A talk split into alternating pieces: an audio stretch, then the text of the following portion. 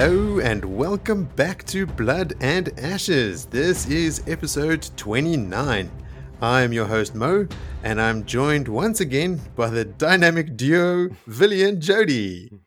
Salamat malam. Mm-hmm. Darmok and Jalad at Tanagra. okay, geez, we didn't ask for your whole life story. you got it.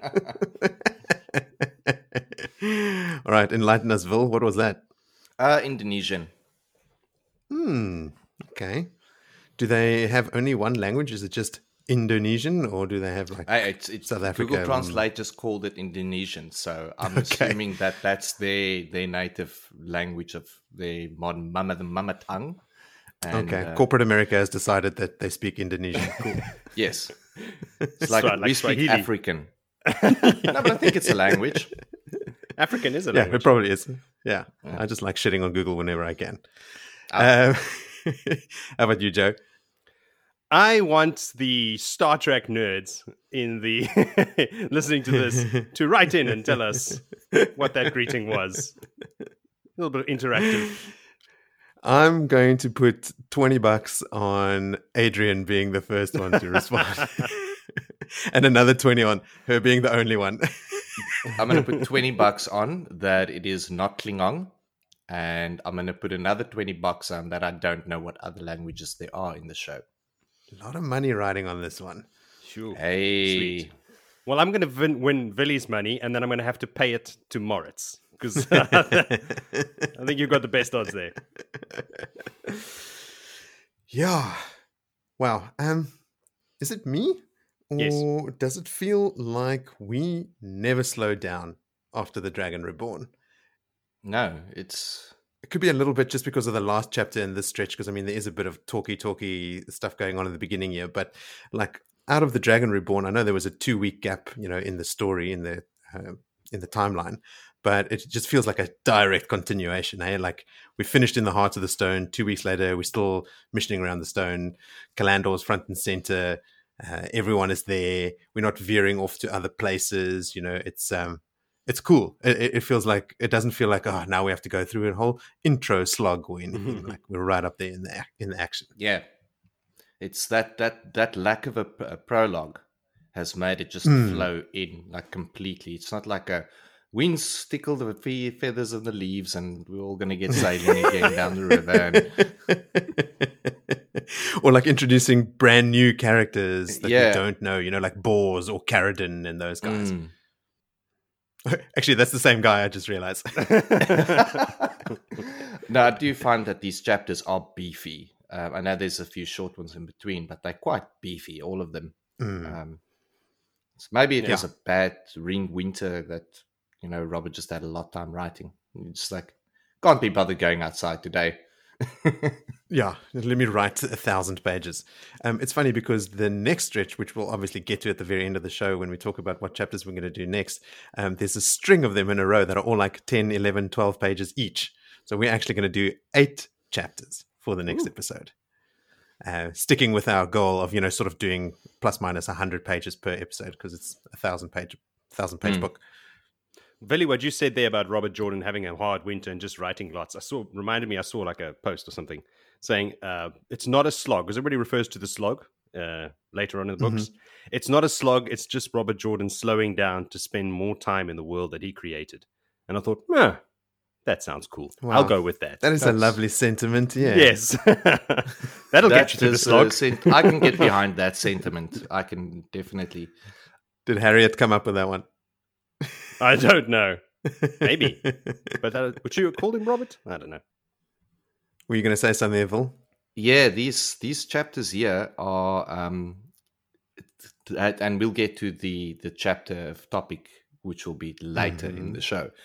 But that Mhm. is a chapter that I do remember, but I Mm. didn't remember it being in this book. I always thought it was at the end of the Great Hunt. Uh, oh, sorry, the Dragon Reborn. so Um, did I, Veli. I don't know. was- I, I know what you're talking about. Yeah. I also remember this chapter because it is quite a jarring one. I always thought Mm. it was at the very beginning of this book. And so when it didn't come up, I forgot about it. So when I read it now, I was like, ah, yes, here it is. Mm. Well, happy surprise. But yeah, it's uh it's it was uh, great reading into things that I remember very little of, and I keep saying that all the time. Uh, but then I did get a little bit of light there. It was good.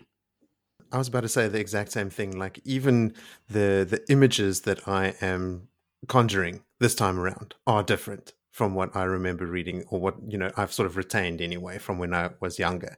Like I'm putting a lot more uh, effort into imagining the spaces. And when they say a room is 50 paces wide, you know, I try to imagine Mm. a room that is 50 meters wide, where when I was young, I would have just glossed straight over that. Uh, so I am definitely like in my mind's eye seeing the black marble of the ante room, you know, and the the, the pools of blood on the black marble, which are almost indistinguishable. it's, Mm. it's There's a lot of pretty pools of blood. Yeah. this series i don't think we've ever really mentioned it but this series is it's quite violent you know Yeah. like A dude gets his face ripped off in this chapter. i mean in a previous book a dude had his skin ripped off and the blood splattered all over perrin you know like there is some really like hectic imagery and it's interesting that you don't remember it as such like game of thrones is the obvious you know opposite to point to where it's almost known for its its graphic um, portrayal of violence and sex and like that sort of Mm. stuff. Where here that stuff happens, but it's not thrown in your in your face. It's mentioned, but it's not uh, elaborated on or dwelled upon. It's like, yeah, this stuff is happening, but that's not what we're here for. Yeah. Um, which is is interesting. I don't remember it being this this full on. yeah. I'm desensitized to violence in a very big way. Um, Humanity one, is. one part being raised in Africa does desensitize you Mm-hmm. somewhat to to the violent nature, and uh, watching the quantity of science fiction and horror that I have in my life, it's kind of like yeah, it's just cool. But I am now going to say something that I'm probably going to eat my words later. I really want to see the love story get going a lot better because I have taken to it so much more Mhm. this time round. Like just actually putting some interest in it and not just reading over it. It's uh, And there's multiple love stories. Mm, the the the Mills and Boon side of the writing. there's a bit of that in this, eh? In, in these chapters, there's a little bit of uh, canoodling. I like canoodling, kafoofeling. Now, before we get to the canoodling, let's do the boring stuff first. Mm. Why don't you guys follow me to a little place I like to call callbacks?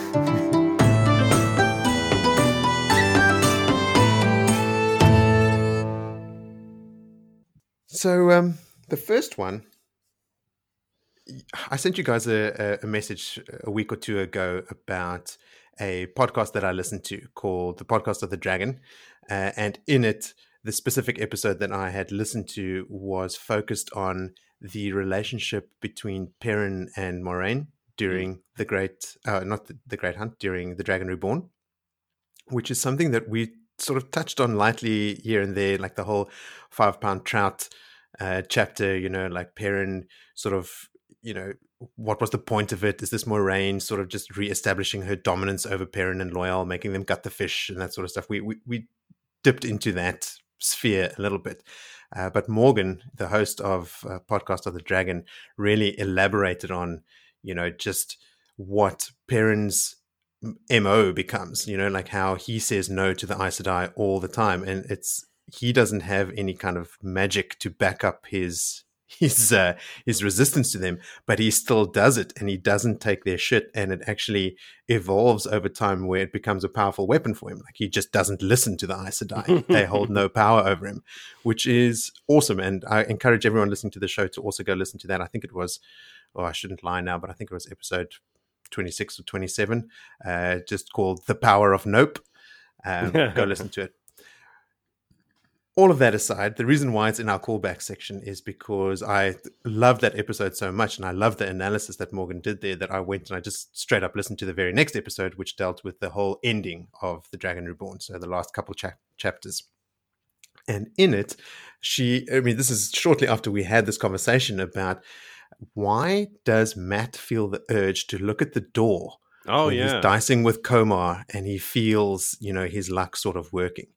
And like I said, it was like literally a day or two after we recorded that episode and had that conversation when I listened to the podcast of the Dragon and the episode about the ending of the Dragon Reborn. And in it, Morgan just mentions that in that moment, Rand walks past that inn, and that it's actually Rand's Ta'veren nature that affects the dice because as Rand walks by, Mat had rolled the dice, and Mat thinks it's his luck because it always has been. But the fact that he feels the urge to look toward the door could be because he had just seen Rand go around a corner before he ducks into the into the inn. So Rand is right there, and she thought. I mean, she stated it quite matter of factly, almost like it was accepted, that it was actually Rand affecting the dice and not Mat, Hmm. which is an interesting thought because we couldn't figure out why would he feel the urge to look at the door. Why is that line in there? Um, so yeah, it's just something to consider. All right. Now, number two. I know that I have sort of beaten this drum a little bit, and as our regular listeners would know, I do tend to repeat myself a little bit, but I will quickly go back to the question of whether Bain and Chiad are in a relationship. Are we still on this? I thought we've settled this. Like, why are we still on this? well, I just had a thought and I wanted to run it by you guys, and that is that um, you know how we said that because they were both maidens of the spear, their warrior society allegiance overrides any kind of uh, blood feud that the Taardad and the Goshien Aiel might have had with each other. And I just thought, surely there are other maidens also from those clans. You know, they wouldn't be the only two women from those entire clans to join the Maidens of the Spear. There would be others. And the two of them specifically are the only ones because it is posed as something that is out of the ordinary. They specifically went one step further to proclaim themselves First Sisters, Mm. where none of the others that we know of or that anyone has mentioned have done the same thing. So it was just another thing for me pointing that in the direction that they have gone even further down a road of forming a bond than even other maidens of the spear from those two clans have formed because they would also be bound by the rules of their warrior society that Mm. you know their blood feud is put aside but these guys felt they actually really wanted to go a step further and that is all i will say on that in this episode next time Next time, it'll Just be a 10 minute one. just kidding Tirade. I'll go on f- full rant. Min's viewings in the tower. We were sort of like all over the shop with like, is this about the split? Is it about the attack from the Seanchan? So I just went and just to get my own thoughts in place, I want to run these by you guys as well and see if you agree with what I've sort of landed on here. So Min's viewing of the servants being attacked would not have been from the split. Because the Aes Sedai and the warders on either side of the split in the tower would not be taking out any of that on the servants. There, there, wouldn't be collateral damage in, in the shape of servants getting attacked. But I think Min mentions the servants to Siuan in that conversation to say, look, this attack is going to happen here. Hmm. So I'm lumping the servant angle in with the Aes Sedai that have been, uh, you know, bloodied, bloodied masks behind a veil of blood, and blah, blah, blah. All the stuff that Min saw that sort of led her to believe that the Aes Sedai and the warders themselves are also going to be in a fight with the servants. And I think that the Aes Sedai visions are, because of that, more than likely from the Seanchan attack. Mm. And the only ones from the split are actually uh, Siuan and Leane. Like Leane's screaming mask, you know, and, and Siuan lying on, I think, stone in the nude or something like that. I can confirm that because Christina and I had a chat about this. She paused the podcast and came to tell me. So Christina doesn't have to write in; she can just she speaks straight to me. So she goes, "Yeah," because she's read further on. She's already finished book 5 Mm-hmm. and she says the split of the tower has already happened, and there's no Aes Sedai that kill each other, and they don't kill the servants There and all of this stuff. So I was like, "Yeah, okay, that makes more sense then." Because the fact, because I had been thinking about that, the fact that Aes Sedai Mm. and servants were dead didn't re- Mm. didn't sound like the split to me. I don't remember them murdering No. each other. Warders, yes, and I think that's what muddied the water for us because the warders Oh. do fight. I mean, Hammar dies and all that sort of stuff, Yeah. but Aes Sedai are not killing each other. No. I don't think. Now, Gawyn, because of that, is also sort of like between those things. Like Gawyn is there at the Seanchan attack, but he is there with Gareth Bryne and Siuan infiltrating the tower at during the Seanchan attack. They are there to rescue Egwene. Yeah. But Gawyn is also obviously there at the split because he kills Hammar. Mm. And the the viewing that Min has about Gawyn is that uh, he's got a bloody mask, obviously, so that's an injury, and I think he does get injured during both. I think he fights some of the the blood knives during the Seanchan attack, uh, but he also fights Hammar, obviously, who is a blade master, uh, which he has over his head. In Min's viewing, there's a long hilted sword, much like the warders wear. Mm. So he fought other warders. She also mentions that Gawyn, during that from that vision, she gets the sense that he's hurt deeper than the wounds alone, which could speak to his sort of tower loyalty, and like you know, like Mm. he doesn't know which way to go and has to make well, a decision, he, and killed that goes against his master. Hammar. Yeah, Mm. So, Yeah. I mean, that in itself will cause a lot of emotional upheaval. Yeah. And then also the white boar on the green. Some of the younglings take to wearing green cloaks with uh, Gawyn's boar embroidered on it in white. So he doesn't have a banner, Yeah. but the uniform of most of the younglings does reflect the white boar on the green banner. So that to me means okay, Gawyn, Siuan, Leane, their viewings are of the split, but the Aes Sedai and the servants and the warders are from the Seanchan attack. That's my Yeah. rationale anyway. Well, that tracks. So, I concur. Yeah. Great. We can put that one to bed, like the burnt fade and where the Turak was cut in half. Uh, and uh, we'll no, we'll we'll bring it up later with Bain and try it again. Naturally, yes. We had some listeners write in about the the questions we had about Leane's screaming mask. Notably, Adrian said also she thinks that the screaming uh, mask that you know is basically just Leane's face that's sort of impo- superimposed over her real face that Min Yeah. sees um, is from the stilling and could be related to the loss of the um, contact with the with the one power, which is another question we asked. Do stilled people still sense the one power, but they can't access it? And the answer is yes, they can still sense it. So once you're Ah. stilled, you can sense the one power, but you can't get. So that must be maddening, right? So that's and that torture. could that could be the torture and the screaming, what the screaming face represents.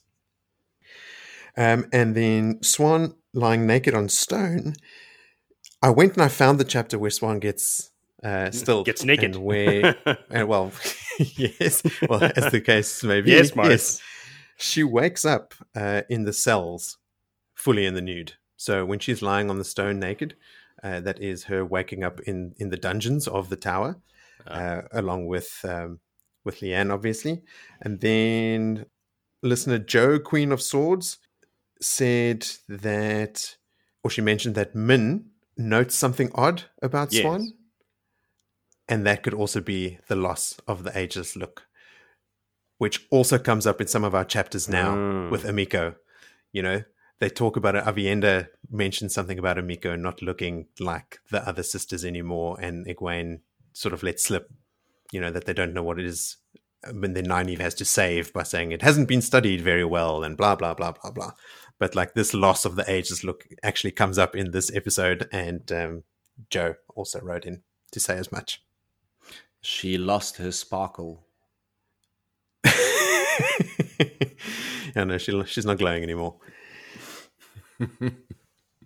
then, um, Joe, you mentioned at one point that Elaida redeems herself. yeah. No, she doesn't. Okay. My head shaking doesn't work well in an audio format, but she, I, I couldn't find anything that she did. And look, some people do cut her a little bit of slack because she is at some point eventually heavily manipulated by Alviarin. Right? She, I think Elaida at some point is not even allowed to appear in public and speak without Alviarin's permission. It's it's like a heavy, heavy level of of manipulation. But to counter that, she was acting power hungry and egotistical and uh, didn't give anyone the time of day or consideration long before that actually came into effect. All right. so, So, no redemption arc. She's she's a bit of a sad case, and I mean she is eventually carried off by the Seanchan, right? So I'm conflicted there between my extreme dislike of Elaida and my outright hatred of the Seanchan and how they treat people, because you know what's going to happen to Elaida. Oh, she yeah. is going to be, she'll be a demand, damane, sorry. Oh, another thing that happens to Elaida, she meets Padan Fain, and there's this throwaway line that Padan Fain says. It's um, he mentions brushing her with what he brought back from Aridhol. So he actually affects her as well with that paranoia and mistrust and that Mm. effect that he has on other people. He says it. So he mentioned in the same sentence he mentions doing it to Elaida and to Pedron Niall. Ah, So yeah. he has affected these like major, like leaders of major forces in the Mm. world by just coming into well, Pedron Niall he had sustained contact with, right? So Mm. who knows what effects he's had on him. Um, but Elaida as well. That's like another thing that people cite as maybe being like, you know, okay, maybe she wasn't all bad. She had this, she had Alviarin as well, but she was also terrible. So Yeah. I'm not feeling that sorry for her. No, that's probably what I was um, interpreting then is that like it wasn't her fault, not that she was redeemed in, that sense then. Mm, okay. mm. Because, you know, as as has been proven, we don't remember anything about what happened. so that's where I got confused. But I remember her not like she's not a bad guy. She's not the bad guy, you know. She's more of a sad case. what you were saying last episode about um, her having solid motivations for at least at this point in the story, Yeah. right? She can sense subterfuge from the eminent seat, which is undermining the integrity of the tower, and she is acting in a way that she thinks is fitting. When she has Siuan deposed, she gets the bare minimum number of sitters required to meet in secret and make the decision. It's not in front of the hall, so Mm. it is. You know, I can understand she has to be very careful. Yeah, this is not something you do every day, right? Like this is not just a Yeah. business as usual pr- procedure. But they also kill Siuan's warder unnecessarily. I think he's stabbed in the back. No man, don't tell me stuff like that now. and the the law of the tower states that you know that is understandable in this situation but she sort of pushes it to the extreme without having to they didn't have to kill him um so you know minus a couple more points for elaida I actually feel nauseous now. Stop telling me this stuff. no more spoilers. awful. Let's see maybe it's not so bad maybe there are uh, extenuating circumstances i don't know I doubt it. yeah same okay let's move on to something more pleasant like the domination bands Oh, yes. Um, we were wondering, or Joe, you asked the question outright, whether Suroth actually knows about them because she phrases her question to that yellow that has been captured as a Damane. Mm. Uh, how is the tower controlling the Dragon Reborn? And you thought that that might have hinted at her actually knowing about the domination bands and whether they have some and they are using them on him. Mm. Uh, but I couldn't find a definitive answer. There's there's a there's a lot of stuff that I, I didn't want to delve in too much because I want at least some of it to be a surprise. But apparently there was there was one original set and then six copies made. Mm. So at one point in this story, there are seven of those things floating around. Well, unless one has been destroyed by the time the six come into play, but like this, Or at the some, bottom at some point the they find a box of them. All right. Well, that that's the plan.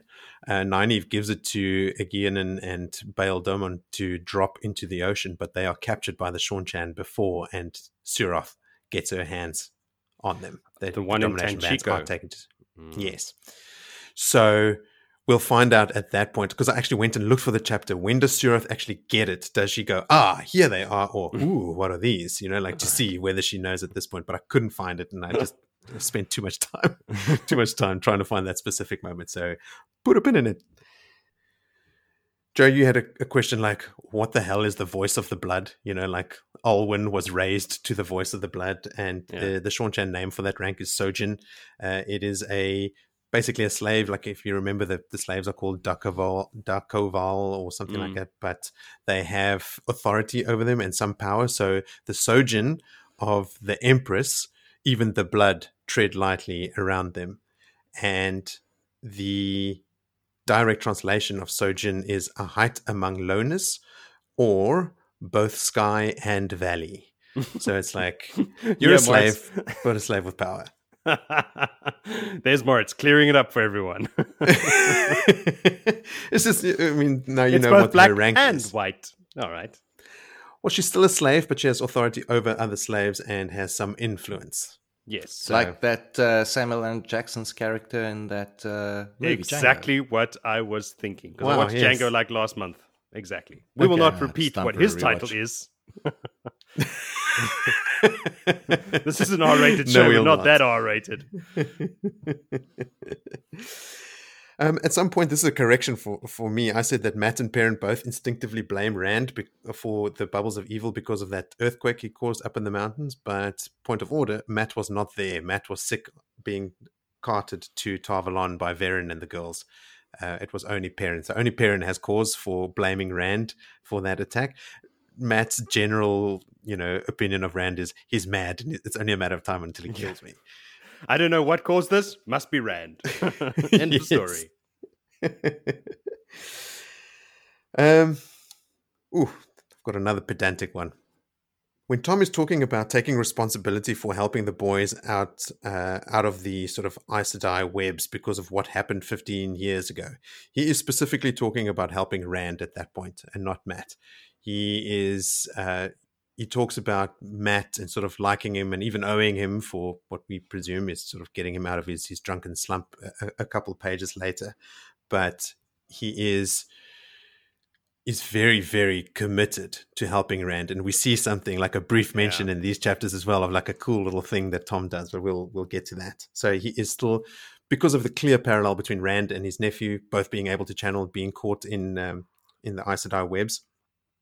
He says about Mat that he recognizes that Mat's entanglement with the Aes Sedai is but a trifle compared to Rand's, right? Like Mat, Mat's blown the horn of Valere, right? Like he is a massive thing. But even Mat is just like, yeah, you're entangled with the Aes Sedai, but I think they call it like a street side r- raree or something like that Mm. compared to um, compared to Rand's Rand's strings that are tied to him.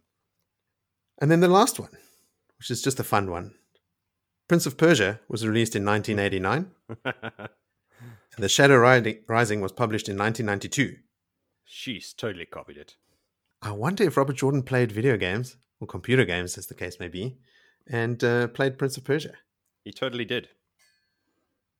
I'm going to assume that he did. Yes. Because I mean, it's even like it's it's a mirror image.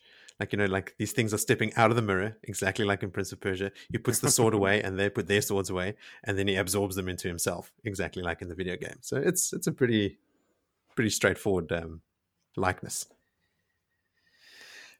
And that is an end to callbacks. Villy, you can wake up now. I'm Really? sitting here He's still listening, and we are going into areas of the books that I can't even remember reading or haven't read yet. Or like, I thought we're calling back to the last episode. Now we're calling forward to the future episodes.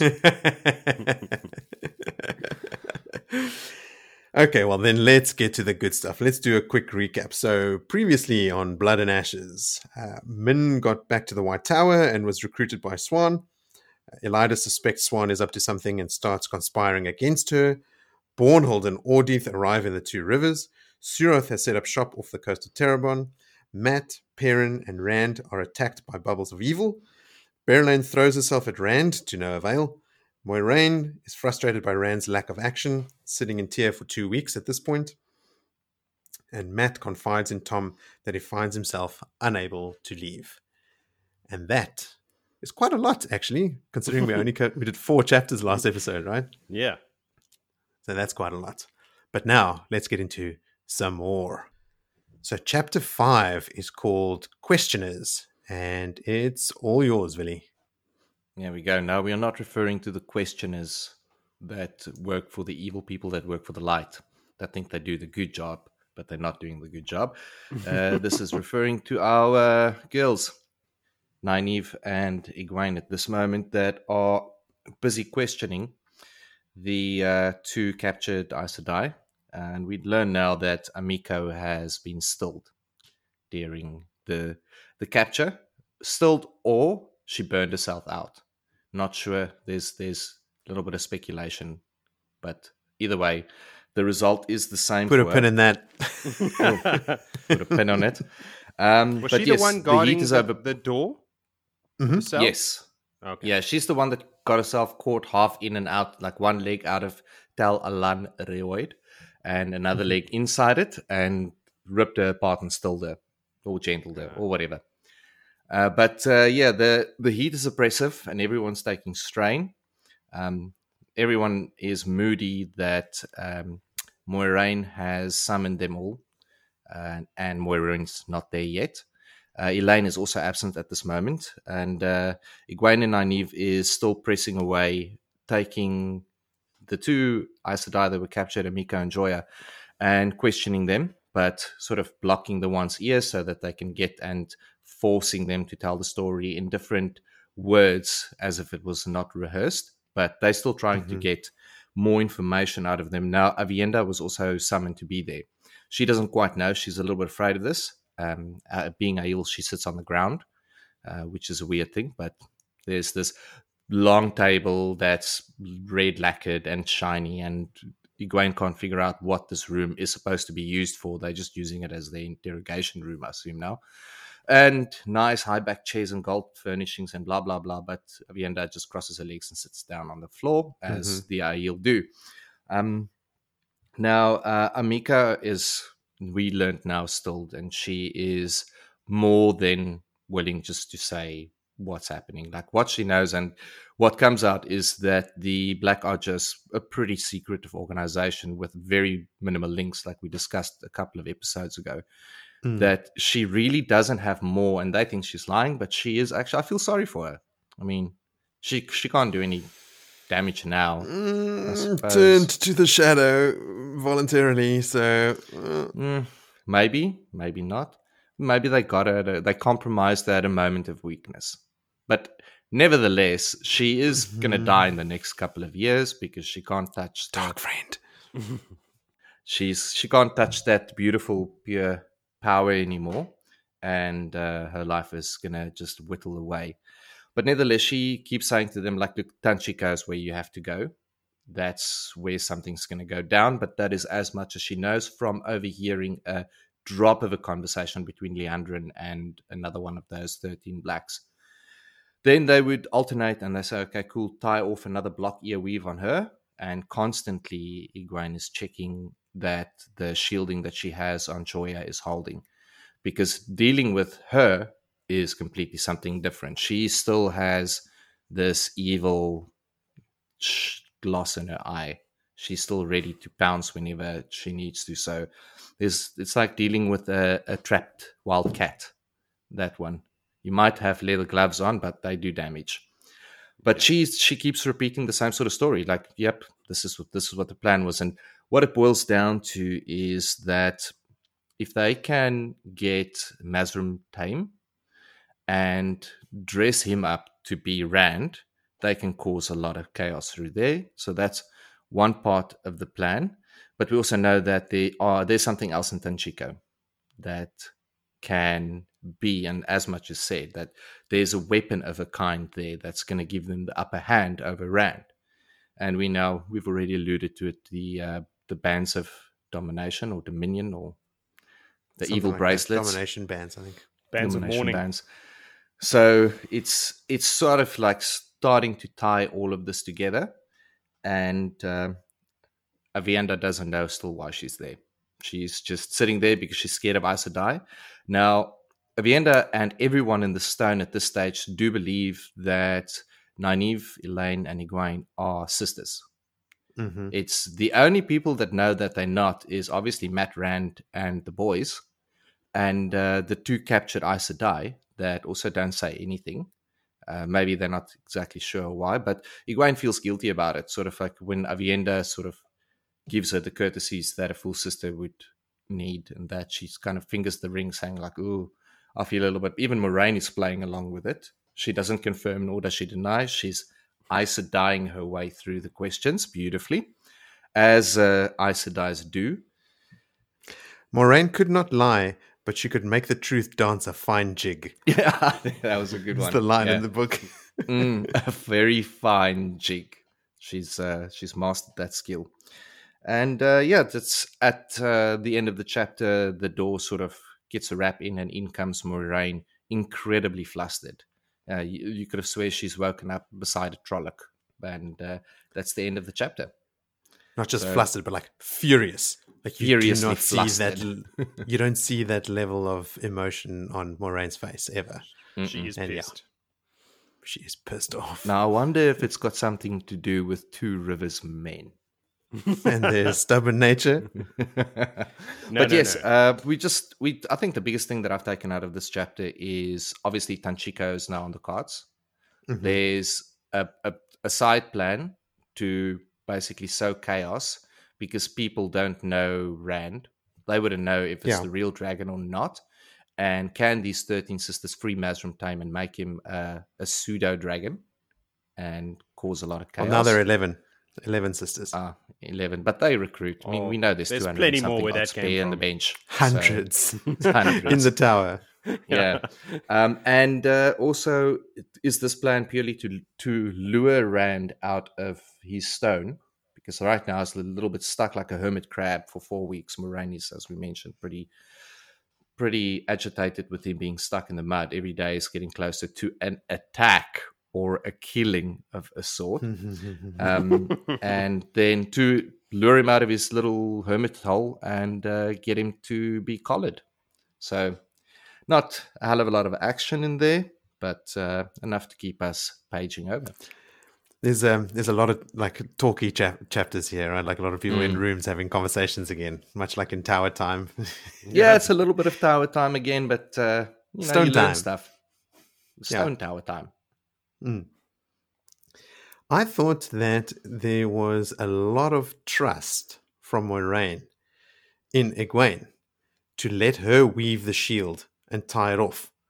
And, you know, I mean, Amico has been stilled, and we'll get to that. But Joiya can still channel, and she's left her with Nynaeve and Egwene um, It's just the alone. only way that I can see it is out of the perspective of an Aes Sedai. You are not going to admit that a younger sister or a, an accepted is stronger than you. So therefore, you're just going to go with it. You're just going to go, okay, cool. You tie them off. She can see the weave. She's like, yep, that's that's better than I would have done it. Did Moiraine, do other Aes Sedai know how to tie off weaves?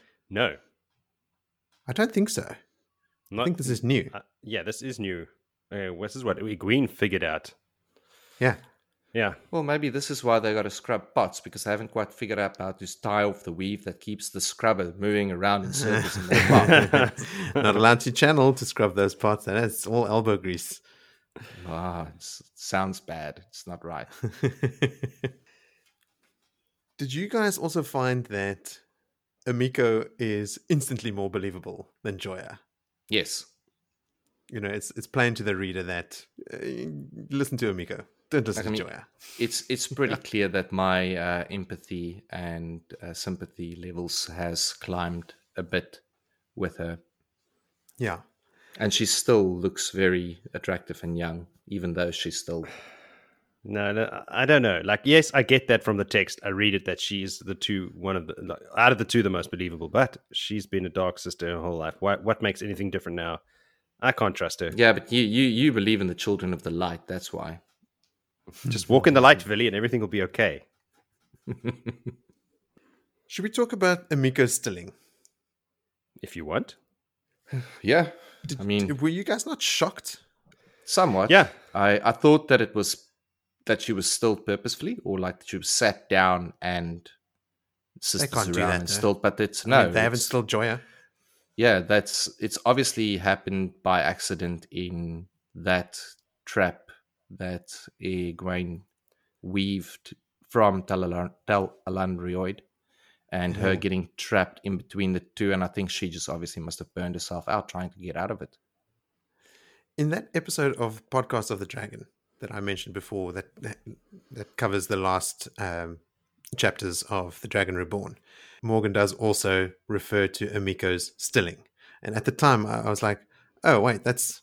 I don't think she was still. You must have misspoken. She was just shielded, uh, because even though Egwene had, you know, cast the weave with, like she said, she like had a sharper edge to it to sort of force it in there because it is Mm. different because she was already channeling. Uh, but when she came out of Tel'aran'rhiod, the shields were still there.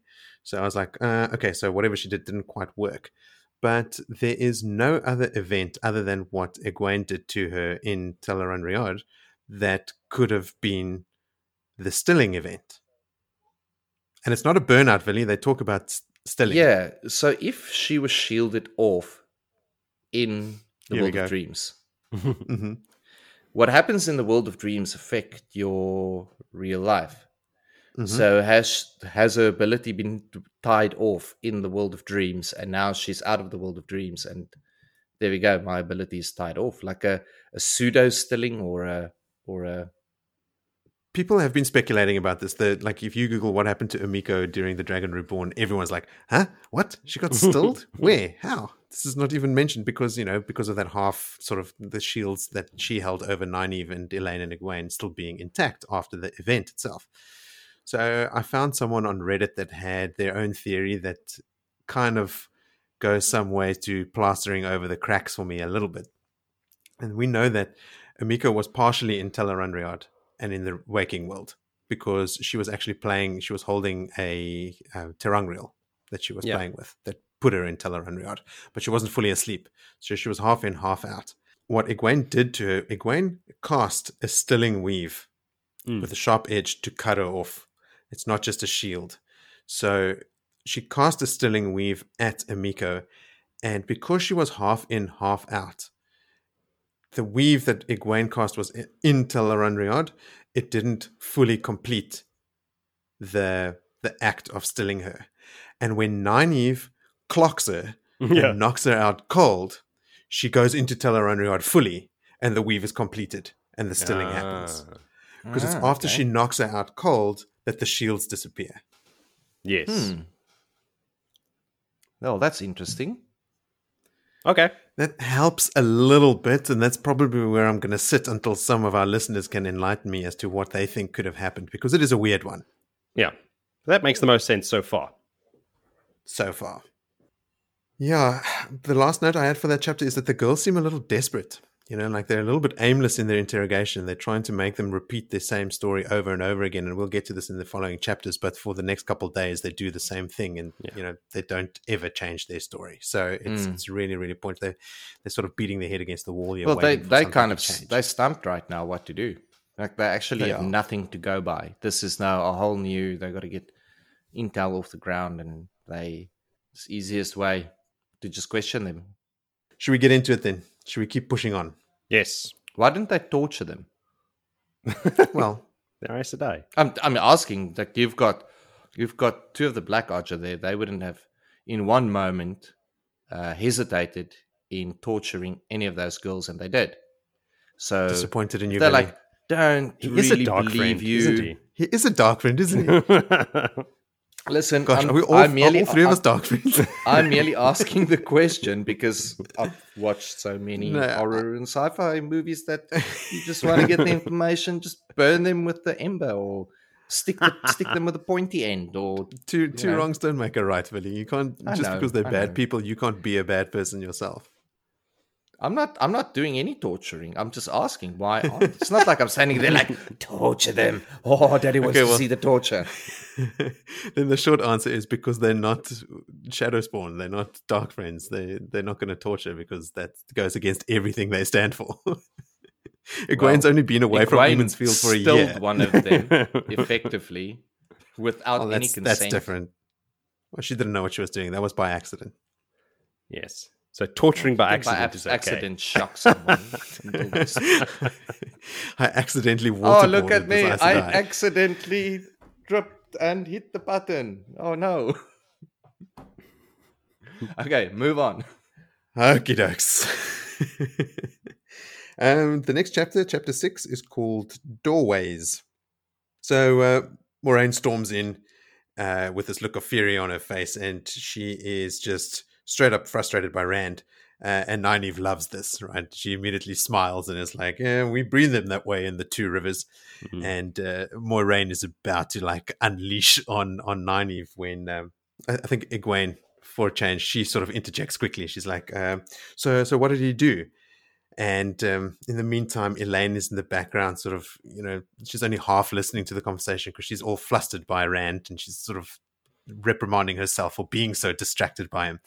But anyway, Egwene in this instance is the one that sort of diffuses the situation. She just asks Moiraine straight up, So what did you do, Moiraine? And Moiraine just glares at her in a way that makes Egwene take a step back and like open her fan and start fanning her face. You know, like she's really taken aback. One of those looks, yeah. Joiya and Amico. Well, Amico's been blindfolded and you know she's got her, her ears shut off, but uh, Joiya is much more wary of of Moiraine than she is of of the girls for obvious reasons. And Elayne thinks to herself that you know Nynaeve and Egwene don't seem to be scared of these sisters at all, but she is still quite quite scared. And I know that Egwene has sort of left this this question hanging in the air, but Joiya doesn't say anything as as Moiraine sort of composes herself um, if it was one of the girls that had been that way and Moiraine wasn't there, Joiya would have made a comment or some kind of like sidelong insult to sort of sow dissent amongst them, basically just painting the picture that Joiya is very wary of Moiraine. And even though Joiya, I think, is a head taller than Moiraine, it's it's described here that there can be no doubt as to who is in charge here. Like Moiraine commands their respect, even though they are on opposing sides of the war. So Moiraine walks over to them and just launches into the fact that she's made arrangements for the two of them, Joiya and Amico, to be shipped off to Tar Valon within four days. And she says to Joiya, if you don't come forward with the truth before you reach South Harbor, you will be tried in the Traitors' Court and surely sent to the gallows. Joiya tries to say something to that, well, actually, at that at that moment, the Moiraine asks Aviendha to go summon the captain and um, two two of his guards. Uh, one thing we haven't said about Aviendha is that she would be seeing all the channeling happening in this room. Yeah, Aviendha can channel, so she sees all the flows that Egwene and Elayne are, are you know using to keep them bound and um, tying them off and all that sort of stuff. And is that why Moiraine has uh, wanted her to be in the party mix? She could sense that she's got the spark in her. Moiraine almost certainly knows that mm. she can channel. So yes, probably wants to keep her close. Um, probably interested in like you know, ooh, Aiel that can channel, but also you know like probably wanting to recruit. She, I'm sure, can also sense that Aviendha is also quite powerful. I mean, Aviendha is on Egwene and Elayne's level as well. Moiraine unravels Amico's binds of air much faster than Elayne could. Um, so Elayne comments on the fact that sure the the girls and especially Nynaeve have this raw power that none of the other Aes Sedai have, but Moiraine has the skill and the dexterity and the experience to do this unraveling like way way faster than Elayne ever could. Nynaeve just looks on uh, after hearing what Moiraine has proclaimed here, uh, and is just like fuming. Like you can see, she's fuming. Big surprise there. Uh, and eventually, the guards come in, and Moiraine just has them repeat her instructions for how to handle the two captives uh, and to take them away, not to let them speak to anyone, uh, 20 guards outside the room, all that sort of stuff. And they do then take the two women away, the two dark friends away. Egwene comes over to Elayne to ask what is so obviously troubling her, but Nynaeve bursts out at Moiraine, complaining that she's hardly helped them question the dark friends at all, and now she's shipping them off. You know, she says, if you will not help, at least do not interfere. Yeah. Whoa. Whoa. You know, Moiraine already came in here in a foul mood. So, you know, just uh, wind your neck in, Nynaeve. So Moiraine just replies now, stoically, do not get too big for your britches. that's what her exact words. But that's what it comes down to, right? Like, do not assume too much on the on the authority of the Amyrlin. You are still accepted. And you're making basically saying you're making no progress. Like you two rivers people just don't know when to give up. So um after that exchange, Moiraine considers that con- conversation over and just turns to Egwene and Elayne and um, she tells Elayne to sort of pull herself together. Um, Elayne should know the customs of other nations, alluding to, you know, like the presence of Berelain. And it comes out in this chapter a little bit and the next one that it seems to be quite normal for people from Mayene to sort of, you know, be, uh, let's call it sexually proactive uh, and use it use it as a bargaining chip. Um, and that Elayne should have known that about about Berelain or anyone from from Mayene. Um, so she doesn't have any time for Elayne being all put out by this this little episode. Now, just in that, how long is this? Is this the same morning as the bubble of evil popped up in this basically later that day? Because they refer to seeing Berelain was the middle of the night, wasn't it? Rand. Yeah, it was, it was middle of the night early hours. to the morning. Yeah, early, Early hours. hours in the morning. yeah. And I get the sense more Moiraine came here straight from Rand. Yeah. That's Yeah. why she's all worked up. Yeah, All right. and uh, okay, so that's also why the Elayne is still all fever-eyed up about hearing about Berelain. There's not been any time between that yet. Oh, she was no. scantily clothed, going to see Yep. the Lord Dragon. And she had a glance inside the room to see what state Rand was in as well when Moiraine went in there to heal him. So she's pretty shook up. Mm. Um, so Elayne says as much. She says that um, Berelain was in Rand's chambers. Moiraine starts to lecture Elayne or Egwene on the fact that um, she has no future with Rand, saying, "Look, you know, Egwene, I didn't want you to hear this way." Still thinking that you know, like the Egwene Rand dynamic is the romantic dynamic that she needs to manage here, saying that Oh, you know he Moiraine's belongs not to the that. pattern. No, no, she hasn't picked up on this at all. Um, but the real exchange here is between Egwene and Elayne, who are now sort of like confronted by, okay, we have to talk about Egwene's relationship with Rand and Elayne's desired relationship with Rand. Um, but Egwene speaks up straight away in response to Moiraine, uh, saying, I love him like a brother. Uh, and she says to Elayne, and I love you like a sister. I wish you well of him. And Elayne is obviously delighted by this, and Egwene is surprised to smile herself. Like she she said it out loud, and she finds herself actually believing it as well. And she asked Moiraine, you know, if she's ever been in love, you know, like sort of saying like, what what would you know about this sort of thing? But without any surprise on her face, Moiraine says she knows the face of her future husband better than either Egwene or Elayne do. Does Dun she? dun dun. Well, she she? says so, and she can't lie. So yes, Well, what you think is real is not a lie to you.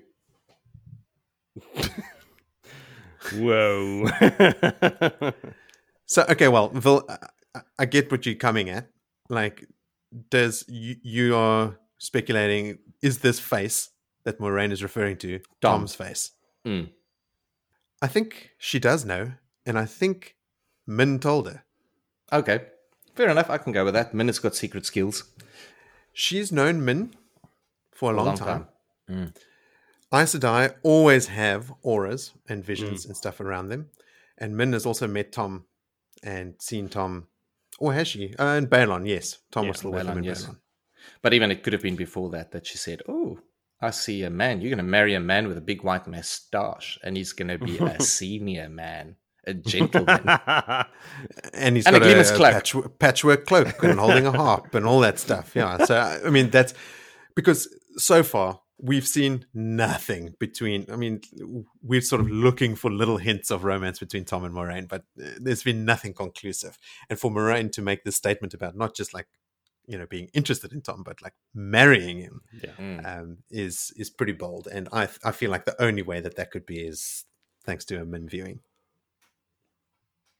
So the girls are suitably shocked, right? Um, and they want to know more, but Moiraine sort of just brushes it aside. But she sort of makes Nynaeve understand whoever this man is, it's not Lan. Okay, Mm. don't worry. Mm. Nynaeve is not impressed and brings the conversation back to matters at hand. She's like, "When you guys are done talking about men, can we talk about this interrogation and everything?" And um, she just keeps com- complaining about Moiraine interfering and basically what she says, like, "Don't hit me in the ankles with a broomstick" or something along those lines, like some Emond's Give us Field a saying. Mm. Um, so Moiraine gives her such an icy stare that Elayne feels she could she should intervene, and explains that why they were summoned earlier uh, to check in on Rand and that he required healing, and that sort of like brings everyone back into the present moment and Mm. back to sanity. Nynaeve and Egwene are shocked, and Moiraine gives them a pretty dispassionate report on the bubble of evil events. And so Nynaeve challenges Moiraine about being able to help Rand learn to channel so that he can at least defend himself better. But Moiraine insists that she can't help a man.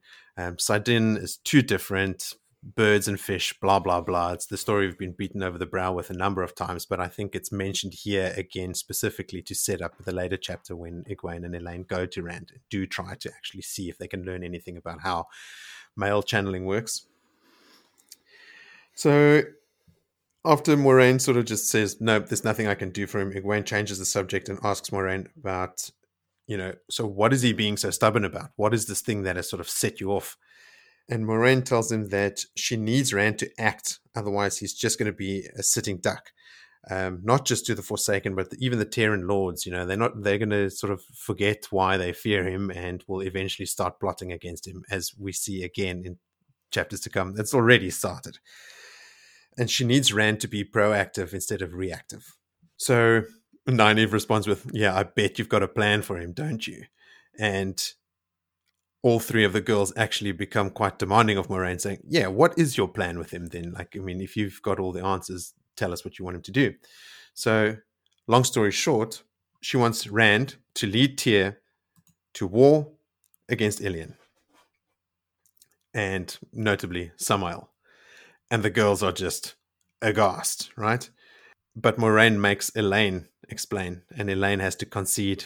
Okay, look, coming from a royal upbringing, this politically actually does make sense because war's going to come anyway.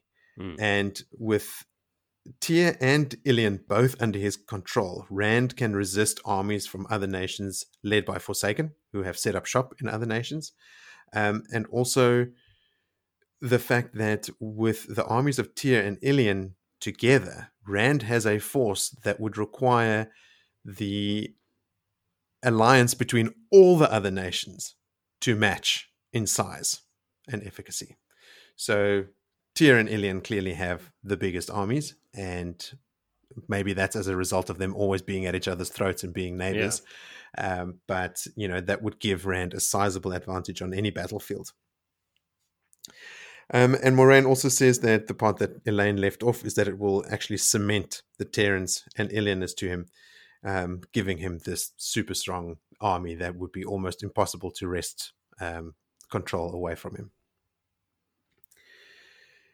He'll also give the Forsaken some pause. You know, they um, they won't just think of him as a farm boy that they can just come at. You know, with whatever army, like Rahvin from from Caemlyn, right? So he'll have Mm. armies to protect him, and they'll sort of have to be a bit more strategic. They won't just come at him straight away.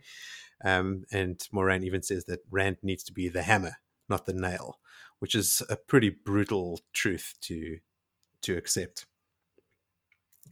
And her frustration comes from instead of doing any of this, he reads. He reads himself deeper into trouble. Um, he's trying to edu- educate himself on the prophecies of the dragon. And then Moiraine quotes a verse from the prophecy that seems to be relevant here. Let me read that quickly. Power of the shadow made human flesh, weakened to turmoil, strife, and ruin.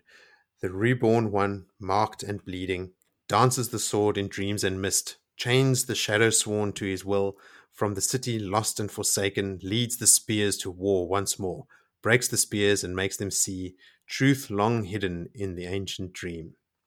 So, Moiraine's interpretation of this is Illian under Samael is surely a forsaken city. We know that's not the case. Mm-hmm. The, the verse actually refers to Rhuidean. Mm-hmm. Uh, lead the Tairen spears to war. So here is an out for Moiraine not interpreting leading the spears to war that I mentioned in the previous episode. Like why she doesn't she notice that this is the Aiel or Yeah. Aiel being referenced. Um, apparently Tear also is their armies refer to the spears. They have lots of spear soldiers. The 50 men outside Rand's room are all also holding spears. But we know that's the Aiel.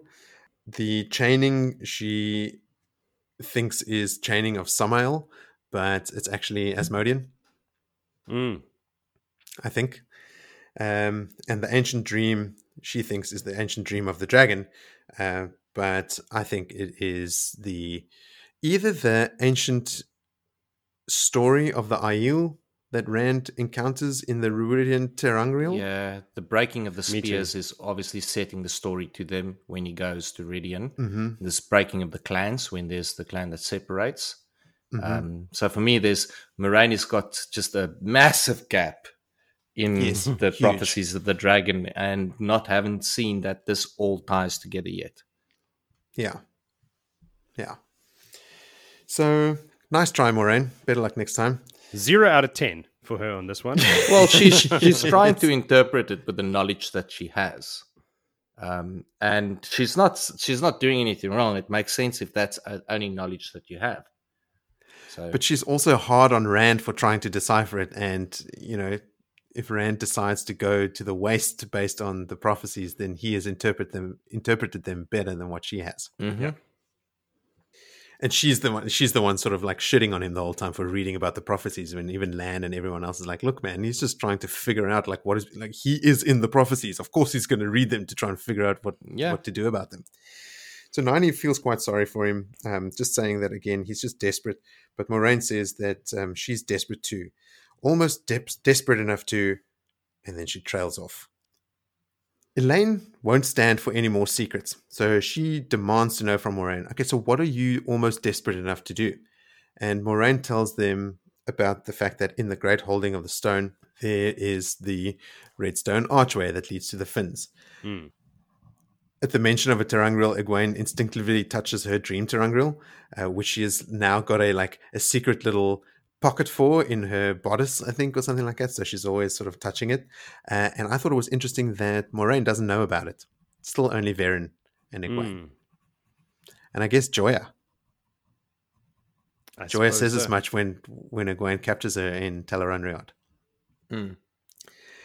So Moiraine tells him that on the other side of the doorway, you can ask three questions that will get three true answers about the past, present, or the future. And Elayne immediately says, This is what they need to plan the next move. But Moiraine says, Look, it's not as simple as that, obviously, as always. Uh, there are certain rules. And she sort of outlines a couple rules like nobody can go through the arch more than once. Uh, you must ask all three questions and hear their answers before you try to leave. Uh, frivolous questions are punished and anything about the shadow can be disastrous or even deadly. And she's just talking about like how do you ask a question about the dragon reborn without you know the shadow being relevant? So can you just ask that? Blah blah blah. Um, she sort of gives them a bit of a history, like where it came from, because they ask why the Tairen lords are hanging onto these things if they fear the power so much. And apparently, the first of Mayene traditionally had access to this to this archway, like they they had it in Mayene until one of the leaders had stepped through and used his one go, and then used the archway as a bargaining tool with Tear. Um, soon after that, and then a year after that, he was assassinated anyway. So Tear just took the thing off him, and you know, it, it didn't and put it in a room and never used it. a very easily accessible room, I Yeah. should add. Be'lal and 13 Black Ajah sisters were in the stone for weeks. Didn't steal any more ter'angreal? Well, did they even know it was there? The girls talk about, um, you know, like going down there to see what was there in the Great Holding, which is a thing that people know about, right? The other Great Lords know about it. It's a known thing. And they confirm here, like in a sort of offhand line as well, it doesn't look like anyone had gone down there. Everything was still covered in dust. I mean, the, the Great Stone Doorway itself, I don't think the you know, Dark Friends would have been able to use because of their association with the Dark. And if a question about the Shadow or the Dark One, you know, could result in death, they probably couldn't go through it. I don't think the Forsaken would try to even, you know, entertain the idea. But there were also other ter'angreal there. Maybe it was too much effort because there's also just a load of shit down there that they thought might be a ter'angreal and it's just in storage. But I just thought, I mean, even Mat stumbles in there in a later chapter. He talks about going down there and checking it out and then running out again. Like, what am I thinking? You know, it's just like, okay, it's super easily accessible. But anyway, so with all Moiraine's warnings about the stone doorway, uh, they're basically back to square one. So, you know, the girls don't have anything else to do other than to interrogate the Dark Friends. Um, Moraine says, look, you guys have got three days to keep questioning them if you want to. But her advice is listen to Amico and focus on Tanchico. Forget about the Mazrim Taim thing because it would take more than the three of them to capture Taim or to free him if he's been captured by the sisters. It is just way high risk. She believes Amico more. Her instincts tell her Amico is the one to follow. That's the lead you guys should be focusing on, and that they should go to Tanchico. And with that, she basically wishes them a good night and strides out of the room. So the girls sit down with a cup of chilled wine and talk about men.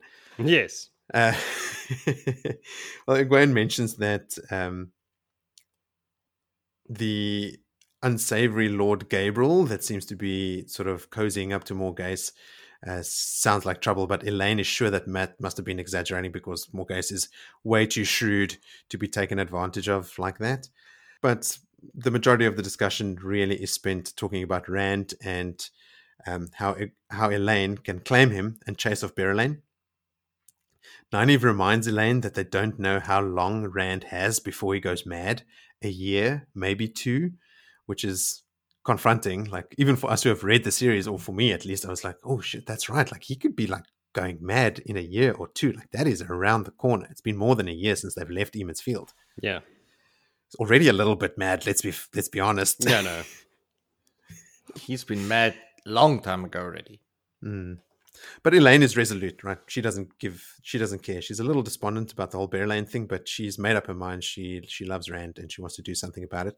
Um, and Egwene tells her, look, in the Two Rivers, there are things you can do to express your interest in a man. You know, put flowers in your hair and that sort of stuff. And she's not saying do exactly that, but you can. You, you can sort of make it known to him how you feel. This isn't the court at Caemlyn where you know you have to go through balls and you know specific rituals to to sort of proclaim that kind of feeling.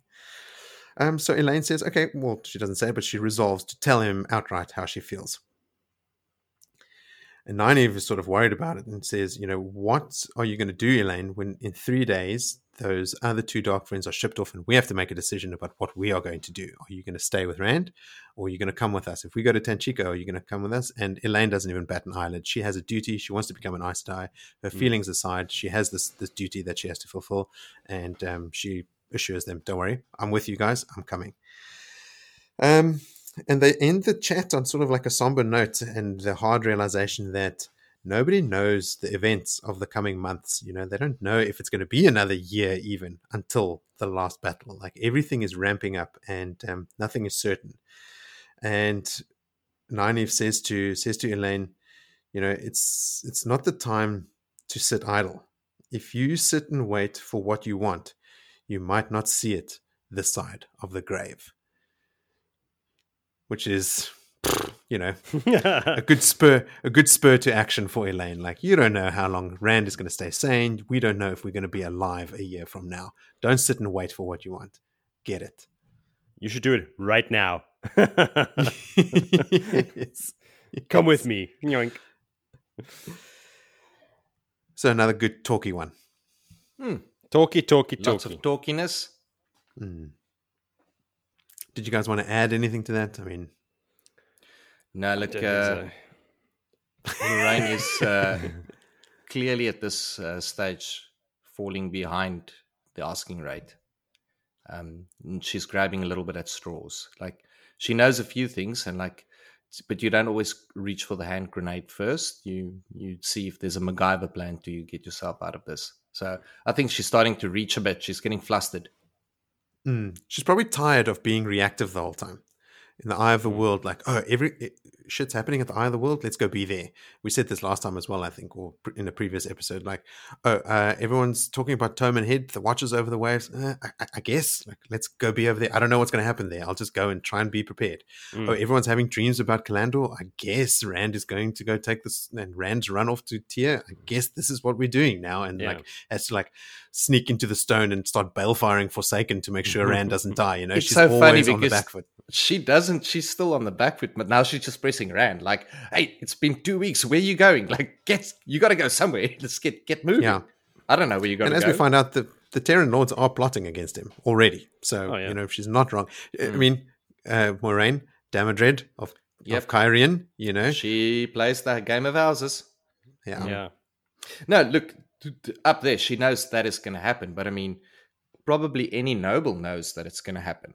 There will mm. be there'll be power grab if it's stationary and it's not moving. And yeah. I think Rand is equally aware of it, and that's why he's keeping all these lords so heavily on their toes. he's being quite a dick to them, which is nice to see. Um, It is Yeah. great because they are shit. yeah, yeah, he's he's really laying into them, but um, he wants to be a little bit of channeling Perrin uh, Perrin's character here. Like he wants to be a thinky Mm. boy for a bit. Like Mm. let him be a thinky boy for a little bit. Yeah. Yeah. He wants to. He, he doesn't want to just act, and he certainly doesn't want to just go declare war against Illian and Samael. Mm. no, not at all. I, No. think I think the biggest part is that he also doesn't want to diminish what essentially is going to be the army that he needs at the final battle. Like Yeah. putting the two biggest armies against each other inevitably means at least a huge loss of life. And Mhm. then what are you left with? Like Mm. he hasn't he doesn't have that that um I'm the king of the kingdom type approach. He's he's No. thinking of the bigger game. He's also constantly saying, "I have to do what no one expects," and he includes Moiraine in that. You know, Mhm. like he wants to just completely catch everyone off guard, which he You know, does. When you really get stuck in life, and this is good life advice for all our listeners out there, and you really don't know what to do next with your life, always get a tattoo. But and that's what Grant's gonna do. Just get some tattoos. get a blood and ashes tattoo. Blood and bloody ashes, why don't you? All right, let's soldier on then to chapter seven called "Playing with Fire." Take it away, Jody. Yo. So yeah, Egwene and Elayne have decided at the end of your chapter, we're going to go tell him right now, this very second. So here they are outside of Rand's door. They're not. They're They've not just they've any just time. had wine. Just Oh. they've just had wine. Ooh, so a So bit tipsy, and it's morning. It's like some morning wine. Oh, that's the best kind. Dagdronk. So off they go um, to the Lord Dragon's chambers. They have a plan. It's actually a three-point plan, but we, we'll get into that as we go along. It's it's way more complex than any kind of Mat plan as we've previously seen. They're getting plans better, don't reach more than two points. if that. Get in the stone, save the girls. Yes, there you go. So anyway, as they approach, stone dogs melt out of the shadows like fades, I imagine, and s- scare the shit out of the girls. Like they know that they're there, and yet when they appear, they still go. I mean, Elayne even goes. she has a little gasp. Yeah. Like they just whoop. They they know they're there somewhere, but they don't know where exactly. So anyway, um, they are there under the pretense of checking on Rand's wounds. Um, Gaul is there with them. That's the first time that I, that they've mentioned Gaul's age that I can remember. But they say he must be like around Nynaeve's age, maybe a little bit older. And I always pictured him much older. Like Did you? maybe- yes, I did not picture him in his in his mid twenties. You know. So anyway, I did. no, for me, this is new for me. Like he's he's a kid. Nice. Yeah. All right. Um. Yeah. So Gaul tells him like, yeah. Oh, you're here to see his wound? Yeah. Maybe his wounds are bothering because he's been in a foul mood this whole morning. like there was a bunch of lords in here earlier, and Rand like physically picked one of them up and threw him out the door. That he slid along the ground Uh-huh. and almost bu- bumped into those those pretty carvings he calls the uh, the defenders of the stone. they are very good looking and they just stand there, so they must be carvings. Um, it was Lord Torean as well, who is not Uh-huh. a minor lord. Um, so he got slid out there on his face, almost hitting the defenders, bowling them Mhm. over. Yeah, but literally by the scruff of his neck. Um, and of course, that the Aiel think that these two, Elayne and Egwene, are full sisters, so they're not going to stop them going in anyway. The girls are very Mhm. nervous that they won't be, won't let them in, but of course they're going to let them in. So they're like, of course, Aes Sedai, this way, please. So the room is cleaner than what they last saw. Um, the last time we got that Elayne got a peek in there, there was blood and everything was you know chopped up and on fire and broken glass everywhere. So it's it's a slightly better, but now there's just books lying around everywhere. And, Le- and Rand is like lounging in a chair by the window uh, with a book on his knee. And I and I had this moment when I was reading this, thinking, "Oh, how awesome is that! If you could just live in a palace and have servants take care of your every need while you hung out in your bedroom and read all day, that sounds like a dream come true to me." It does. no kids bothering you. Uh, just, I'd like some chilled wine, please. And in, in comes. But anyway, but th- then again, he does have other children. He has these uh, high lords that are basically kids. Mm. So anyway, he hears them come in and he jumps up, thinking it's again these high lords, sons of bitches. And he's angry and he's like, "What do you? Oh, it's you guys. Like, uh, how you doing? You know?" Um, and Egwene actually notes something when she looks at his face. She notices that like how much harder he looks. Uh, he's not the boy from Emond's Field, and this is noteworthy as well because I think he's just had to deal with so much shit in the last two weeks. Because you're saying he's only been in the stone like two weeks. Mm. Because previous to that, he was running around. We didn't get to see him a lot. He was always ahead doing his own He was little hardly missions. sleeping. hardly sleeping. He was hunted. yeah. So all these things that have happened to him now, he's he is badass. You don't want to you don't want to fuck with this guy. Mm. Um, they make a note several times to mention that Callandor is there resting on a very gaudy looking stand. Uh, I, I can't picture how gaudy it could be, but it's very gaudy, people. Yeah, my mind also just slides right off it. and little dragons doing stances and lions roaring and emerald eyes and silver inlays and written script of here hangs the Callandor of power. Okay, there you go. Cool. Maybe we got some ducks flying on the back of it or something. Probably. The herons So- wading through the rushes. Probably. Uh, he apologizes to, for barking at them. That's he, he he's happy to see them, but he is immediately like, "Wait, what are you doing here? What do you want?" Because he is just so suspicious of everyone, and that's that hardness, and and rightly so. I mean, the poor guy has been hunted for several months. He's currently being hunted uh, as well. Not that it's written here, but you know he is By Berelain. By Berilay, yeah, Jackson. And- she's done totally. with him. and the High Lords she's- and the she- Forsaken. Whatever slick, uh, slick trick she had up her sleeve has gone completely Pass. cold. She's off it. Yeah. Yeah. Moving on to the next one. So their plan is in three parts. Uh, part one is let's see what we can do about helping Rand channel. All right. Mm.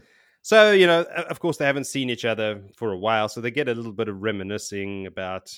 Uh, they reminisce about the boys getting drunk at thirteen on brandy. Like, whoa, these kids in the country, you know, they go hard. Um, do. Yeah, throwing bowls at Nynaeve's head. Ah, good times, you know, good times. Getting drunk, throwing things at people's heads. As you do in the country, there's really nothing to do in Emond's Field, so this is what you do. Um, Mhm. That ball throwing incident was Egwene throwing a ball. so she's like, no, no, no, we don't need to talk about old times. Let's get down to it. Um, so he asks what they can help with. You know, it's like, well, you want to help me, but you know, you know, what can you help with? I got a list of things I need help with. Number one, can you make these high lords listen to me? Like, no, I don't think anyone can do that. Uh, he also mentioned something about unwanted dreams. And he's, he's still not got warding his dreams at this point. Hmm, guess not. Yeah, it must be. He also has like, also, I can also use help with, and then he looks at Elayne and Egwene and cuts short. Help with what, man? Finish the damn sentence. Well, uh, I'll cut in there. Um, Sure. Unwanted dreams. The last dream Rand had to deal with was a little bit of a morning glory Ah. dream with Oh yeah, the two women that were in that dream. All we needed was Min there, and it would have been the party. Um, no, Yeah. Min was I mean, there. no, sorry, Min was no, there, in the room with him. Yeah, No, I mean the room right um, now. in the room. I mean, in the room Yeah. with them right now. Yes, but uh, that's where I think he trailed off there. Like, All right. Uh-oh. I need help choosing between the two of you, the three of you. Uh, right.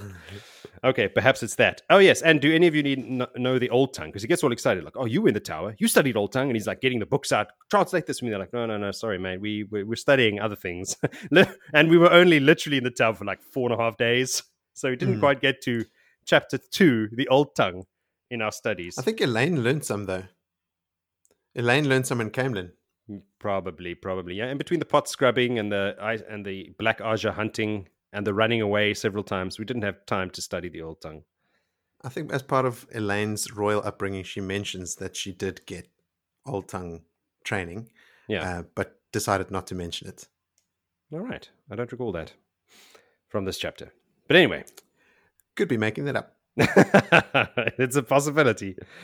Um, when they tell him that they're there to help him channel, he gets suspicious again, and he's like, "Did Mo- didn't Moiraine send you? Are you sure Moiraine didn't send you? Because this is the same thing." And this is what, in between these two chapters, Morris's chapter and this chapter now, it made me think like that's why Moiraine is so pissed off. It hasn't just been since then; she's been there since the attack. It's because Moiraine's just come from the room trying to convince Rand to go to war. And he's like, no ways. That's why she gets to the room with the girls later on, is angry and is explaining about the war because Rand brings it up here. He says, I'm not going to do that plan. And they're like, no, no, no, we agree. That's a shit plan. See, I didn't think that the girls came to Rand's room immediately after the conversation they had. Really? That's the impression I, I, I just didn't think that that was what happened. All um, right. That doesn't mean that's not what happened. it's just the impression that I had gotten. Because right. there seemed to be some prep. Like Elayne had gotten some jewels from Aviendha, who seemed to have a whole bunch of them. She was sort of dressed up. Yeah. She had her hair done up. Okay, so maybe they waited a day. And in between that break is when Moiraine went to Rand to tell him, like, you should start a war. That's that's the best plan for now. Mm. And he was like, no, I'm not doing that. Okay. Mm. All right. Uh, that could also be. But yeah, yeah there's definitely needed some time for planning because this is a three step plan. There are shawls and jewels involved that needed to be, and hair to be done. That mm-hmm. takes time. All right. So um, they convince him, of course, that there's no conspiracy. You know, there's no uh, twisty Aes Sedai plot because Rand is like, I'm not getting involved with you guys if you're going to bring your Aes Sedai plots here. And they're like, no, no, no, no we want to just we honestly want to help you with the with channeling uh, with in whatever way we can. We understand it's you know what's it birds and fish, but we're going to give it a mm-hmm. shot anyway. So uh, they want to see, of course, if Rand can see them channeling or can see the glow or whatever. So they embrace the flows, but there's there's nothing. Of course, he doesn't see anything whatsoever. Uh, she reaches out as well. There's a point here, but she reaches out with flows of healing to his wound and literally recoils in in disgust and and fear and she's just amazed as well that like how can he stand that level of pain? And that's something we mentioned earlier and that comes up later. Time travel jumps. That when they bond him they, they they're immediately like oh my god how can you stand upright with all this pain? And it's that's something you got to take into account as well. Like it's constantly hurting mm-hmm. 24 hours a day 7 days a week. So if he's grumpy cut him some slack. Yeah. So yeah amongst other things that are in his life. So that wound is incredibly painful. She says it's it, like it seems like it wants to suck all the light in the world into it. Like any flow she throws in there, it just absorbs it and does, you know, nothing happens. So it's it's evil and painful. She also she tells Rand that look, you've got to be as strong in the power as I am, like at least, right? like you and I should be on the same level because we're pretty strong and la la la.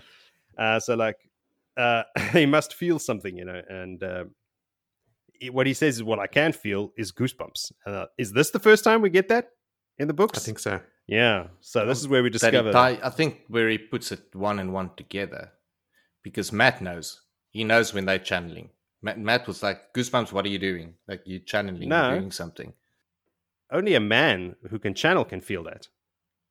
Yeah. Matt, Mat no. can't feel it. Not yeah. all men on planet Earth.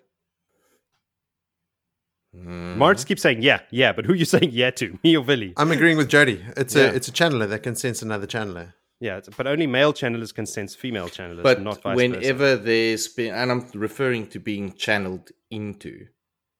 Um, yeah, well, that's vastly different from being yeah. channeled around. You'll notice that anyone okay, will. Yeah. Right now, Egwene was prodding his wound with healing. No, no she was only embracing the source. Yeah, sorry, I should have been clearer she doesn't she embraces it and then lets it go and then she asks rand about it again and he says i've got the goosebumps again but i'm not but she's not channeling and she sort of smiles because elayne is, has embraced the source yeah so okay. they do the double blind All placebo right. control hmm. uh, experiment and then they find out that yeah so this is an actual thing like well now we can confirm that you can feel when a woman channels but they don't feel anything they don't see anything but of course he confirms as well he can't see any of the flows but uh, she asks him to to embrace saidin then to see if they can you know sense a man channeling or whatnot. And the first thing he does is use a flow to pinch her butt. And i was just thinking fuck. Classy Come rand. Rand classy. Uh, but he is going insane so we'll give him it's his madness. Just just blame it on the madness. So Elayne also channels uh, and returns the favor to him a hundredfold. I mean she hurts the shit out of him to get him back for what he did. He limps. He limps afterwards. Afterwards, yeah. and he he he name drops our our uh, podcast several times as well. You know, thanks thanks Rand. Shout out to Rand, propping up the show. Um, they give him some shit about being childish and telling me, you know, like to do something. And I was like, this just brought me back immediately to uh, to uh, Thor. You want me to put the hammer down? It's like I'll show you. It was like that exact same scene. So they're like, come on, like do something, you know, do, like, not something stupid like pinching our butts. Like we need you to do something. So he gets angry because they've just hurt him as well, and he goes like, I'll show you what I can do. So he lifts both of them up into the air. He shields them at the same time. Some st- some tables in the room start walking around and dancing. Fire flares Dancing up in the jig. fireplace. Dancing a jig. There's lots of jig dancing. There's a metal statue on top of the uh, on top of the fireplace that starts melting and coming into fine, fine strings. It's made out of gold and silver, so it turns into like a cloth. He weaves a cloth out of melted metal. You know, it's like insanity. I'm wondering if there's if there's a little George Martin nod here because that statue is of a stag and a lion. And a, oh, sorry, a stag and a wolf, not a stag and a lion. A stag and a wolf. Could I be. I like- mean, they were friends. Yeah, they were buddies. I thought I'm wondering if if Martin stole it from here, or if he put it in just to like say to his buddy, like, "Hey, check it out." So uh, into Fine Strength, yeah, and he weaves that cloth, and then he begins shouting as well because now he's really losing his shit, and he's shouting, you know, do you know how it feels? Like the taint, you know, you want me to do all this stuff, but how it feels, the taint, the madness. At, at that point, he's screaming, and they're still up, hanging up in the air. The tables burst into flame. Those jig tables are now no, no longer doing a happy jig. There's books flying around the room. The bed explodes again. uh, later on, he mentions like, I don't think they're going to give me another bed. Like, a bed a day is their limit. Rand seems to like realize what he's doing at this point. Uh, when beds explodes, that's usually when he comes back to his senses. Um, and he lets go, uh, of course, lets go of everything, and everything drops to the floor. And the fires go out. Um, Elayne and Egwene like fall to the floor as well, and just like are clutching each other out of fear and also for support, and just like holy shit. Uh, Egwene takes this opportunity to tidy up a little with flows of air. I was like, there are other things to do, woman. She plucks the feathers that came out of the exploding bed into with air and uh, and puts them back on the bed in a nice little pile. Um, and realizes, holy shit, Rand is way way stronger than me. Like my initial assumption that we're both pretty close. He, I mean, he's even stronger than Nynaeve at when she's angry. Like so, she might come close. Yeah. Nynaeve might come close, but otherwise, we're nowhere near this guy. Egwene has a little bit of a sense of self-importance through this chapter, She does. which we'll we'll get back to as well. Yes. So um, after all the madness, they decide, well, okay, now we, we're going to sit down. Let's just have a sit, sit down and have a, a calm little chat. um, there's there's some books on the chairs that they have to move off, and I thought interesting to mention the names. That one of them, the, the titles of these books, is "The Treasures of the Stone of Tear." So he's looking for Mhm. something, perhaps uh, a twisted doorway of kind. Uh, the second book that they mention is "Travels into the Aiel Wastes." The Aiel Waste with observations on the savage. The savages. Yeah, on the savages. And then another one is dealings with uh, the tr- the territory of Mayene. So all three things that we were talking about anyway, and that are of importance, are here. Mm. So he's already formulating a plan because, like at the end of this podcast, he's got a plan already, which he knows what he's Yeah. going to do. So I think he's already figured it out here. The the surprise that no one's going to expect. Mm. So they talk a little bit about the differences. They talk about em- embracing the source and uh, talk about the differences. And they ask him to embrace the source, and he's like, "Embrace? Like, no, no, no, no, no. No, It's no. wrestle. Like, yeah. If I, you know, if I had to let like like surrender to the to the one power, it would scour me away. It would kill me. So." That's the we get a nice little breakdown. I know it's something that we all know already about the differences, but I think this is where it's nicely broken down for us for the first time. This embrace and wrestle. Um, he tells him about the flame and the void, and he even mentions, yeah, that Selene mentioned it. It was just some somebody I met once, and ironically, they met her as well. Um, and she'll be back pretty soon, um, calling it Mhm. the oneness. Um, I- explains that the rosebud and surrendering, so they've all got these similar techniques on how they do that, and that they should he should try that, like surrendering to the rosebud. And he's like, no, no, no, no, there's no surrendering to that. And they talk a little bit more about uh, you know controlling the you know how, how he has to wrestle the flows where they have to surrender and blah blah blah. So they talk a little bit more about similarities and differences. And then Rand's like, all right, well I suppose that's the end of that. Then thanks for coming. Uh, I've got some high lords that I need to box around the ears for a little bit, and tries to get them to leave. Um, and then of course it's time for part two of Elayne and Egwene's plan. where Egwene tells Rand that she doesn't love him anymore, like like that, and that she doesn't Mhm. want to get married to him anymore. And it's it's kind of like a like I don't know some sort of teen romantic comedy. Moritz, you're the specialist in this area, but like Yes. he's trying to tell her that he's oh I've been thinking the exact same thing, and she's like yeah yeah whatever bro, like I'll let you down easy, and he's like thinking yeah yeah okay Egwene I'll let you down easy. You can hide your Hmm. feelings from me. And they both have the exact same feelings, and they both think that the other person is kind of lying just to not hurt their feelings Yeah. too much, and blah blah blah. But there's there's a lot of like they're very very relieved that eventually that's out of the way, and they both feel the same about each other, which leaves Egwene in a good position to then leave the room on her ace, um, Mhm. and that's basically how the chapter ends. Yeah, it's that's what I was talking about with um, Egwene's sense of self-importance. Like she seems Mm. convinced, like it's impossible that he wouldn't be hurt by this and in love with me, and I'm really letting him down. Ah, yes, and I think maybe you know because I identify more with Rand as a man than Yeah. with Egwene, I'm a bit like indignant about it. Like, how dare you? He said he's fine. Listen to his words. He doesn't have Also, feelings. didn't they have this conversation in Fal Dara? Yes, they did. I think they were interrupted. Like it wasn't a private conversation. No. No, they were, well, they were in the hallway, and like it was after one of like the Mm. like Rand stormed into the women's apartments or something, and they had a conversation there. But they did. Yeah, she's going to the tower and he's going to do his thing, and Mm. it's basically it's not going to uh, be an option. But now I want to go back to Rand's dream Yeah. when he dreamt about having a threesome in a hot tub. and he used to say Oh, that was this a uh, Gwaine in the uh, fle- like in his dream, or was she walking the world of dreams? That's why I said like nah. That's that was just her in his dreams. Um, he dreamt that Egwene. yeah. There wasn't actual Egwene. Yeah, Mm, yeah, I- because I this agree. sort of this whole. I've been looking out for it. Well, I've been looking out for it Mm. to see if if he mentions or she mentions anything about having seen him already dreaming about Min and Elayne swimming naked in the waterwood, um, but she never thinks that or mentions Mm. anything about it. yeah. so There's nothing. think So was that's that that kind of stuck to me in the back of the head there. But uh, Yeah, yeah, good up for you. Green throwing a sister a bone. we can take the pin out of that one. Just keep it handy, Moritz. That pin, we're going to need it in a few minutes. I got a I got a bucket of pins here, buddy. um, Vil, just your comment earlier about like having someone sense channeling around them before. I think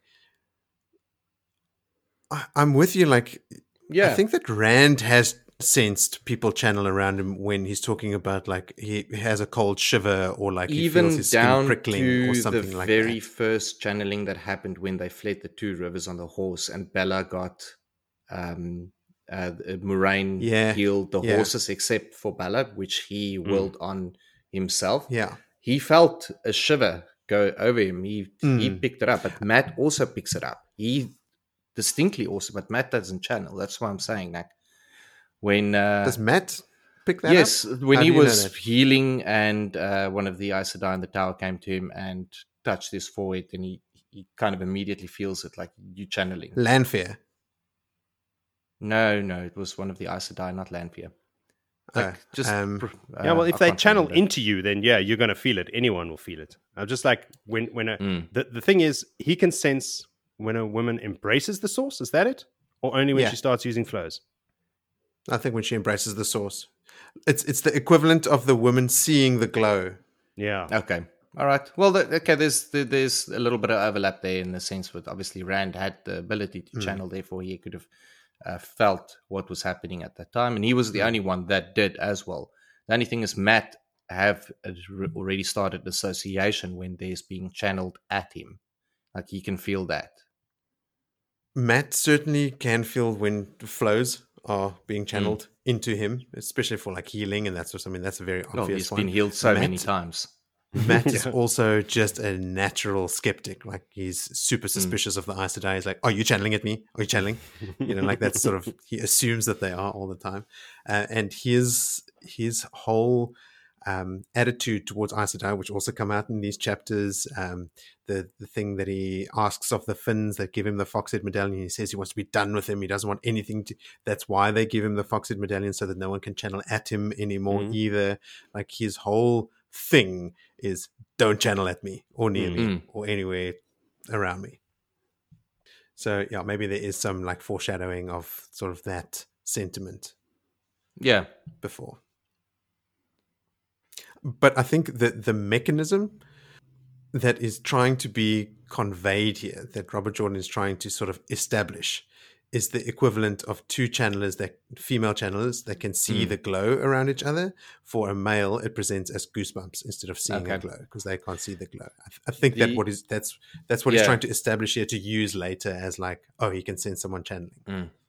What uh, Jody, just to pick up, and I am still on it that they went straight from the meeting to Rand because Moiraine at that says that they have four days until the boat arrives.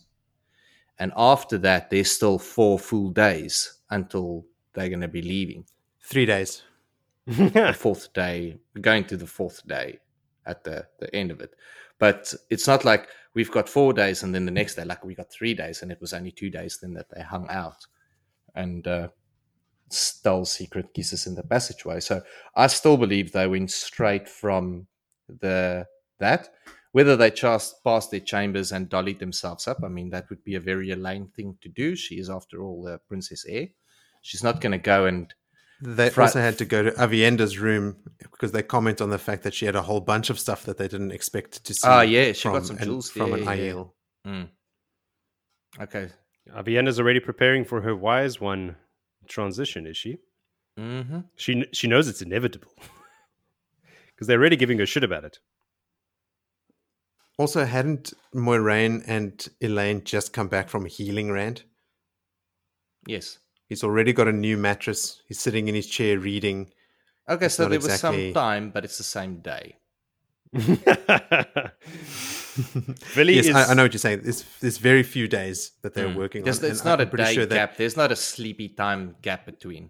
No, but all the sort of canoodling and the time that they spend together and stuff is, I think, referred to as three days. I mean, if you if you if you inhabit the king's quarters, then after nights of sleepiness, you'd have new mirrors hanging. The mirrors wasn't hanging; it was just cleaned, and they're like, Mm. "Well, get the man a mattress. It's still morning time. You never know. You might want to go Mm. back to bed."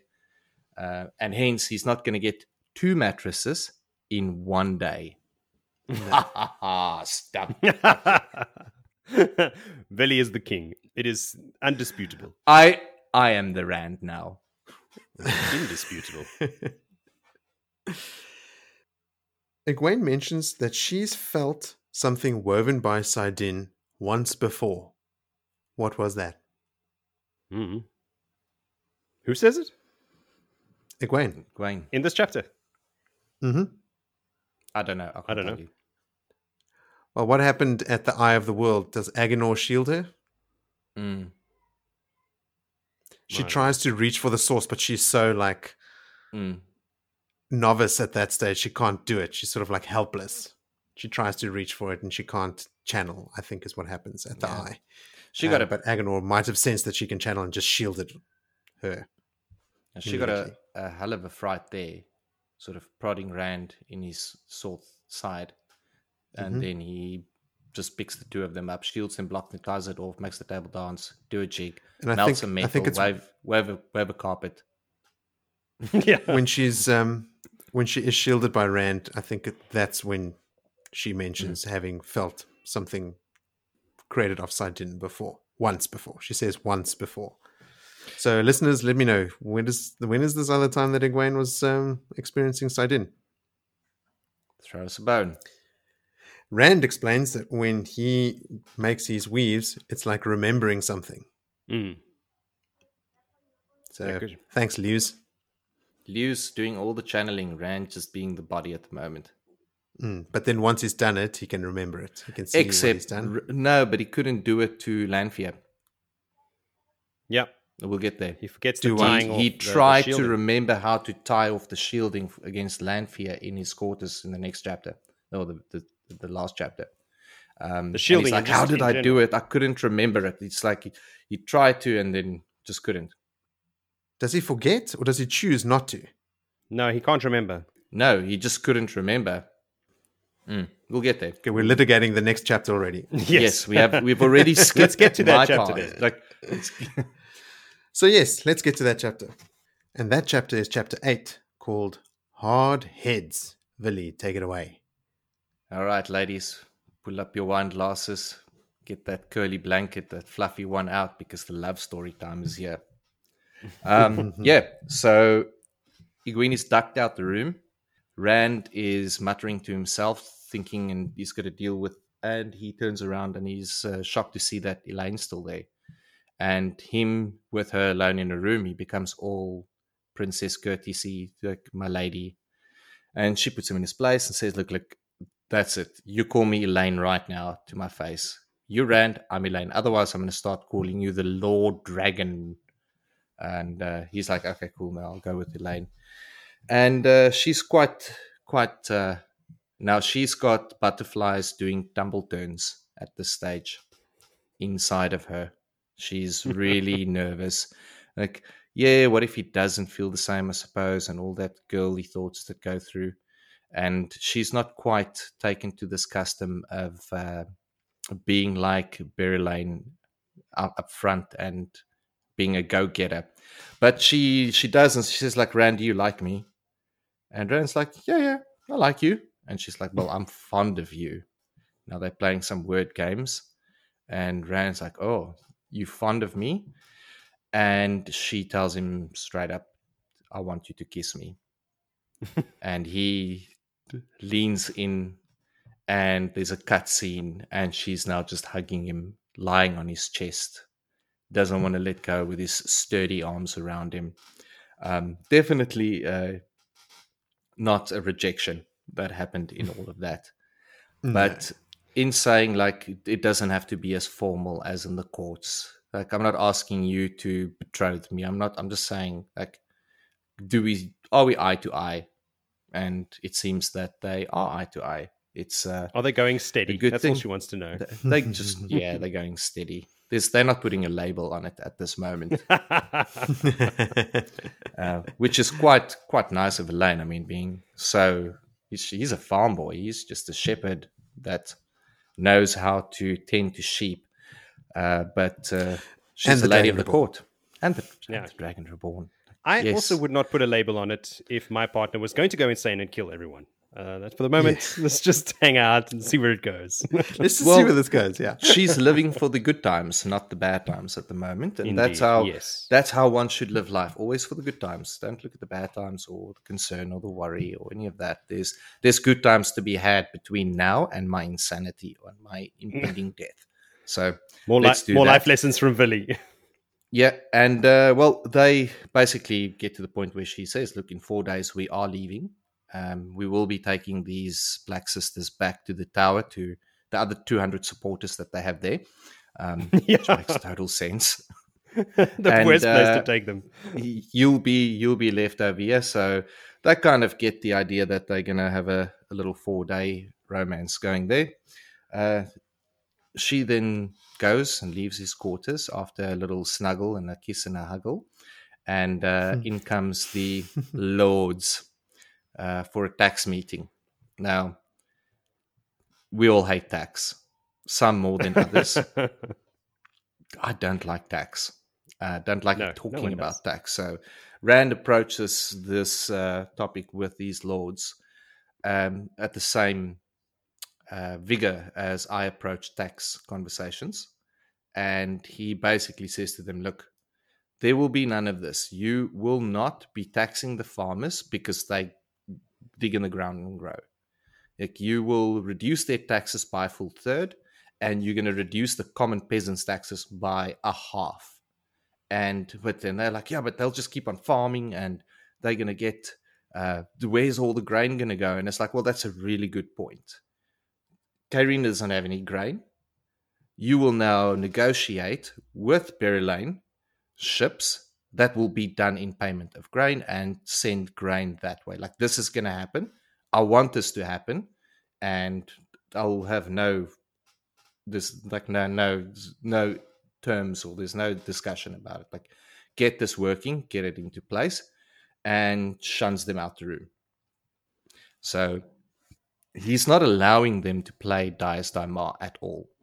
He's put a stop to that there. But okay, chapter cuts then to uh, Egwene that has now just left Rand's quarters, and Mat just happens to wander upon her.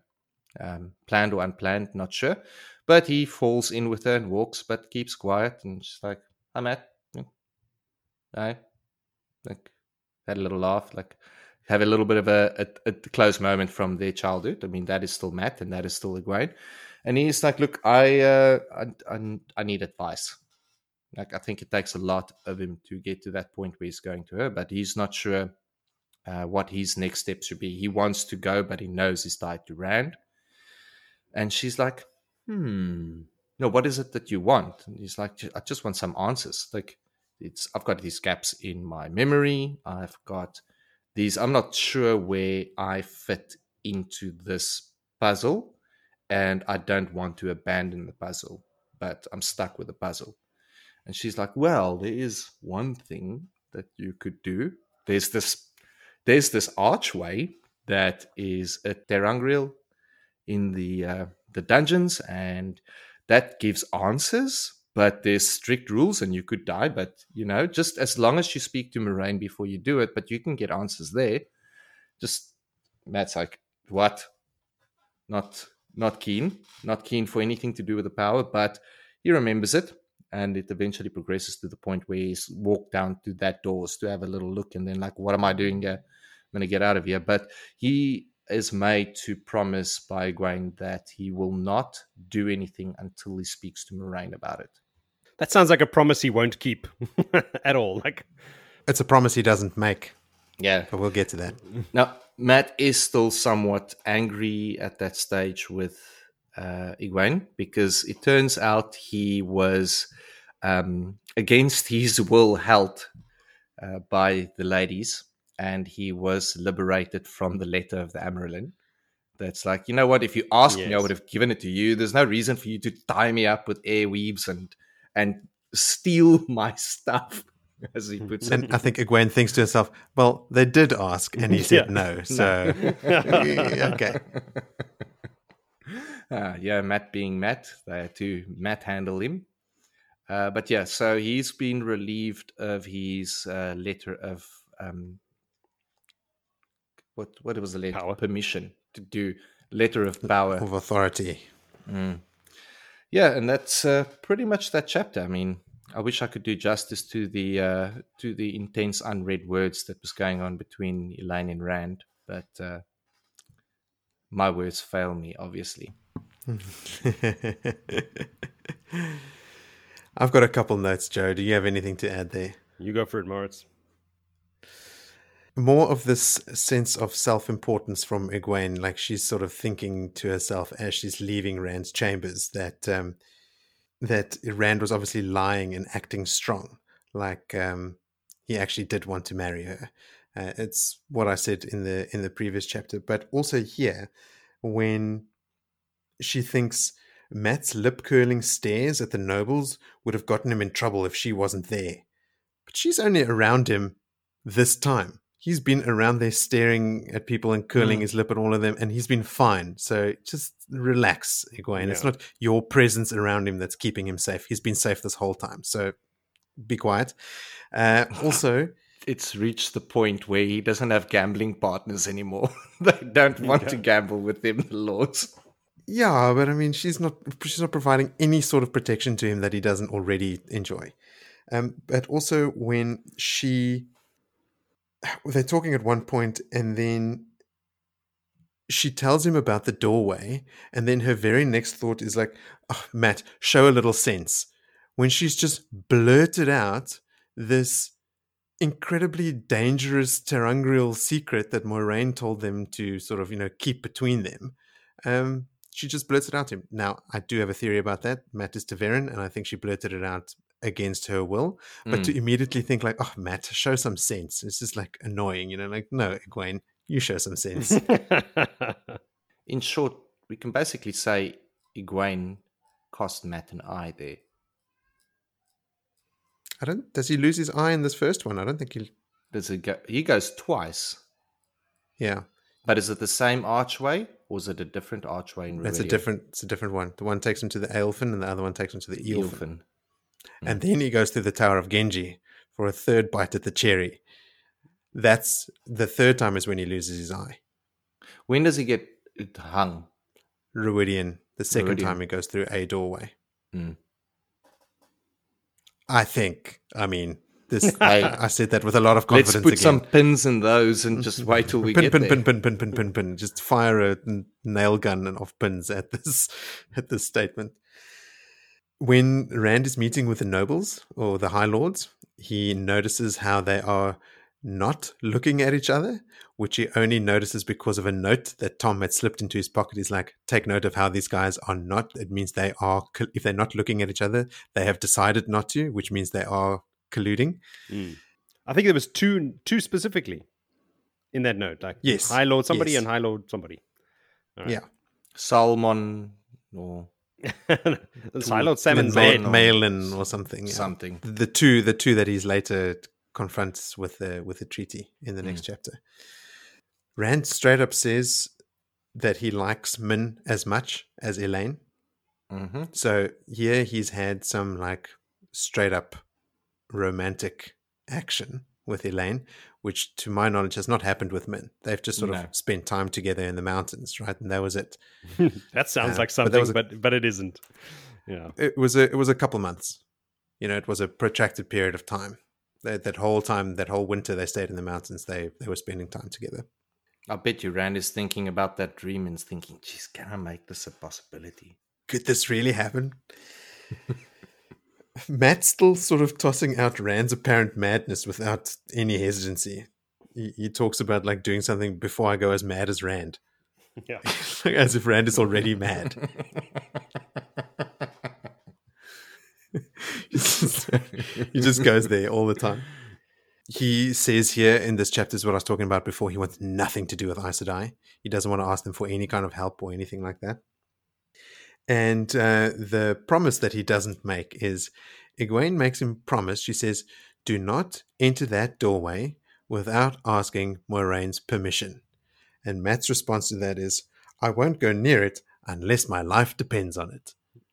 nothing about Moiraine or asking permission or anything like that. And I think Egwene even has a sort of self satisfied thought after that, like, okay, cool, well, at least he won't do anything stupid, which I think is also a result of his ta'veren nature. Like he's he's making her think that she's hearing what she wants to hear. But he he didn't use her words at all. He's been hanging around Aes Sedai way too long now. Words Mm-hmm. out of my mouth, Lily. Yeah. If He's there's learned ever a an Aes trick to Sedai do now. answer, that was it. Yeah. Okay, so should we move on? Yep. Yeah. Where we going now? Let's Get what into chapter? Nine. Where are we going? Go to the west. oh yeah. Yes. The next chapter is chapter nine called Decisions. This is a bit of like an interesting chapter. We get almost like a montage of a couple of characters before we sort of Mm. get to the main events. Um, so it says here three hot days before the next chapter. So I'll summarize quickly. Um, so Mat struggles to find willing gamblers among the lords. Uh, you can't ever find Tom, but he's constantly running into Moiraine. Uh, he once ventured, like you said, Vili, into the Great Holding to go find the doorway, but then he thought, "Ah, I'm being a fool, and he scampered off again. Um, and he ends up gambling in the poorer districts like the Maule, and they mention another one like a warehouse district. Never able to quite bring himself to leave for reasons that we know are directly linked to being ta'veren. Uh, Perrin is also spending time in some of these like poorer taverns, but he's not there to gamble. He's looking for little bits of information and rumor that he could use to entice Faile into leaving Tear, like anything that could potentially lead to the Horn of Valere, any kind of uh, adventure that he thinks might seem um, attractive to her. But this is a foolish venture. I mean, this is for all his thinking and plotting. This is just plain dumb. Um, he, he all he hears is like twisted rumors of the truth. He hears some of the stuff from Falme, Arthur Hawkwing's armies returning, and all that stuff that he knows is true. And then he hears one thing about Mazrim Taim being caught in Saldaea, and he thought maybe you know that that could be interesting to her. That is her home country, but he doesn't know how he could twist it into an adventure that would seem appealing to her. and I think they mentioned briefly that Faile notices that he's spending time in these taverns, but she isn't worried. She's more like intrigued, like, what is he doing? Because she knows him, you know, she knows mm. this is not his thing. He's not going there, like, he's not seeing anyone else. He's not gambling or anything. This is Perrin we're talking about. He's not even drinking wine, he's drinking bad ale. he's such a straighty 180. Egwene and Nynaeve continue trying to pry something new from Joiya and Amico, but again to no avail. Uh, Aviendha starts visiting Egwene, and it turns out that they actually have quite a lot in common and they actually get along really, really well, even though they have massive cultural differences that they have to try and get over. Like, for example, uh, Aviendha is shocked that she walks in on Egwene sitting in a bath, and it's not because she's nude. On the contrary, Aviendha, to make her feel more comfortable, just gets naked and sits down. it's yeah. because she's like neck deep in water. She's like, "What is going on here?" Um, and Egwene can't understand Aviendha's opinion that she and Elayne should have done something drastic about Berelain a long time ago. I think going so far as to allude that they should have killed her. you know, like, she is not beating around the bush about Berelain and what she thinks of it. She's uh, disappeared. That was so great. She's like, well, you you could you could do it in a fist fight, but she looks like a woman that will come back and fight again. So yes. it's better to take a so knife. use a spear or a knife. Yeah. no, she, I think she uh, like knives are better. She prefers knives. oh man, I love Aviendha. I love the the maidens. I love the Aiel. They are just mm. so great. Every time they speak up in any of these chapters, this is like yes, just totally undermining and um, you know like throwing a cat among the pigeons for the for the wetlanders.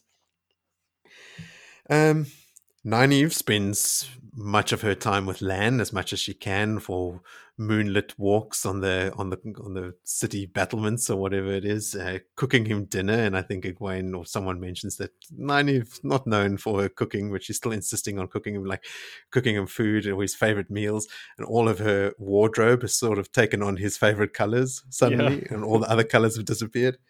And Elayne spends much of her time uh, with Rand, as much of it as she can.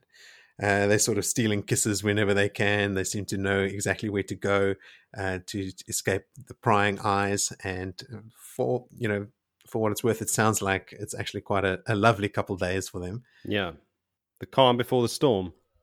Mm-hmm. Don't the maidens of the spear uh, tell her where yes. there's good little spots? and give him like he's alone now. He's, yes, and when him. he's alone, the maidens are in there. Love them. God damn yeah. it, they're great. Mm. um, Elayne also gives him a bunch of tips on how to rule. And uh, in their conversations, he takes a surprising amount of what she says to heart and actually enacts some of it, which is great. Mm. Uh, she, at one point, he he asks her, you know, if he can give her credit or something for it, and she says, no, no, no, no. Here's another tip: a ruler accepts advice but never gives away credit. It must always seem to come from you, which is, you know, one of those uh, what we learn about in sort of fantasy and medieval writing, right? Like how ruthless you have to be as a king. Like the whole concept of a monarchy and being a king is so mm. foreign to us uh, that characters we like say things like this. You know, like Elayne is saying, "No, don't give me any credit," which you know to me is kind of jarring. Like, yeah, give credit where credit is due is something that I live by. Um, so that was just interesting. But when Rand's not canoodling magic princesses, he's meeting with um, the High Lords, and he starts he starts showing up at their secret meetings that Tom is sort of tipping him tipping off oh, yeah. about. So Tom's ferreting out secret meetings, and then Rand just shows up nonchalantly just to come see that everything's still okay. And like the High Lords are thinking, "Fuck, how much does this guy know? Like he's showing up at our secret gatherings. This is where we're supposed to be plotting against him." But after all of that, Rand is just dead set against starting a war. He's not into this plan of uh, of Moiraine's at all and uh, he resol- resolves to spend those days planning what he's going to do before Elayne leaves with Egwene and Nynaeve, and resolves to making a move after that, which we learn here comes back to bite him, right? Like he really regrets sticking around for a couple stolen kisses while, um, yep. you know, the, the Forsaken prepare to move against him. So anyway, on the evening of the third day, the night before the Dark Friends are supposed to be shipped off, and the girls will also head off. Rand reprimands Lords Sunamon and Meilan. Those are the two. Ah, that are not looking at each other. Those guys. Yeah. All right. Just because of this farcical treaty that um, I actually mentioned in a previous episode about Lord Torean, High Lord Torean. You asked him, "Did you even talk to Berelain?" You know, like who came up with this total bullshit? In it, it says that 2,000 Tairen soldiers under High Lord Torean would be stationed in Mayene to sort of quote unquote protect Tear's interests. And he throws the treaty into, I think it's Meilan's arms or something, and he sort of catches it instinctively. And as they're sort of talking about it, and Rand gets more enraged, he sets the thing on fire in Meilan's arms, like he's holding it. He goes, ah! He throws it away into the into the fireplace. Um, and that's when he says to them, You come back to me tomorrow with the treaty by midday um, that is fair, or I will hang both of you at sunset.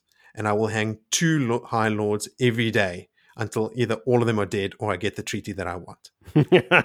and they are shit scared, right? So as they leave, Rand is kind of a bit freaked out by the fact that he thinks he actually meant it. You know, Mm. like he's that angry, he's going to start hanging people. This is our little shepherd boy from Emond's Field talking about hanging high lords in Tear. So, yeah, he's certainly gotten a lot harder. He's sort of sitting there looking at his hair and brands, um, recalling the prophecy and musing over, you know, like, why would I need more branding? Like, what are these dragons? What even is a dragon? No one seems Yeah. to be able to tell me what a dragon is. And he's busy looking at these brands when in walks Selene. Hello, Easy as you like. remember me? yeah. Um, he's obviously shocked, and um, he notes that Egwene and Elayne were only pretty beside her. Yeah. Like he's just spent all this time. Like I mean, he clearly has feelings for Elayne and stuff, but he, he cannot deny the fact that you know the most beautiful woman that he knows didn't mention Min. Uh, no. are, are only pretty beside beside Selene. Now, I want to see if you picked up something there at that point. Again, they're making a very pointed reference to a silver belt. yeah.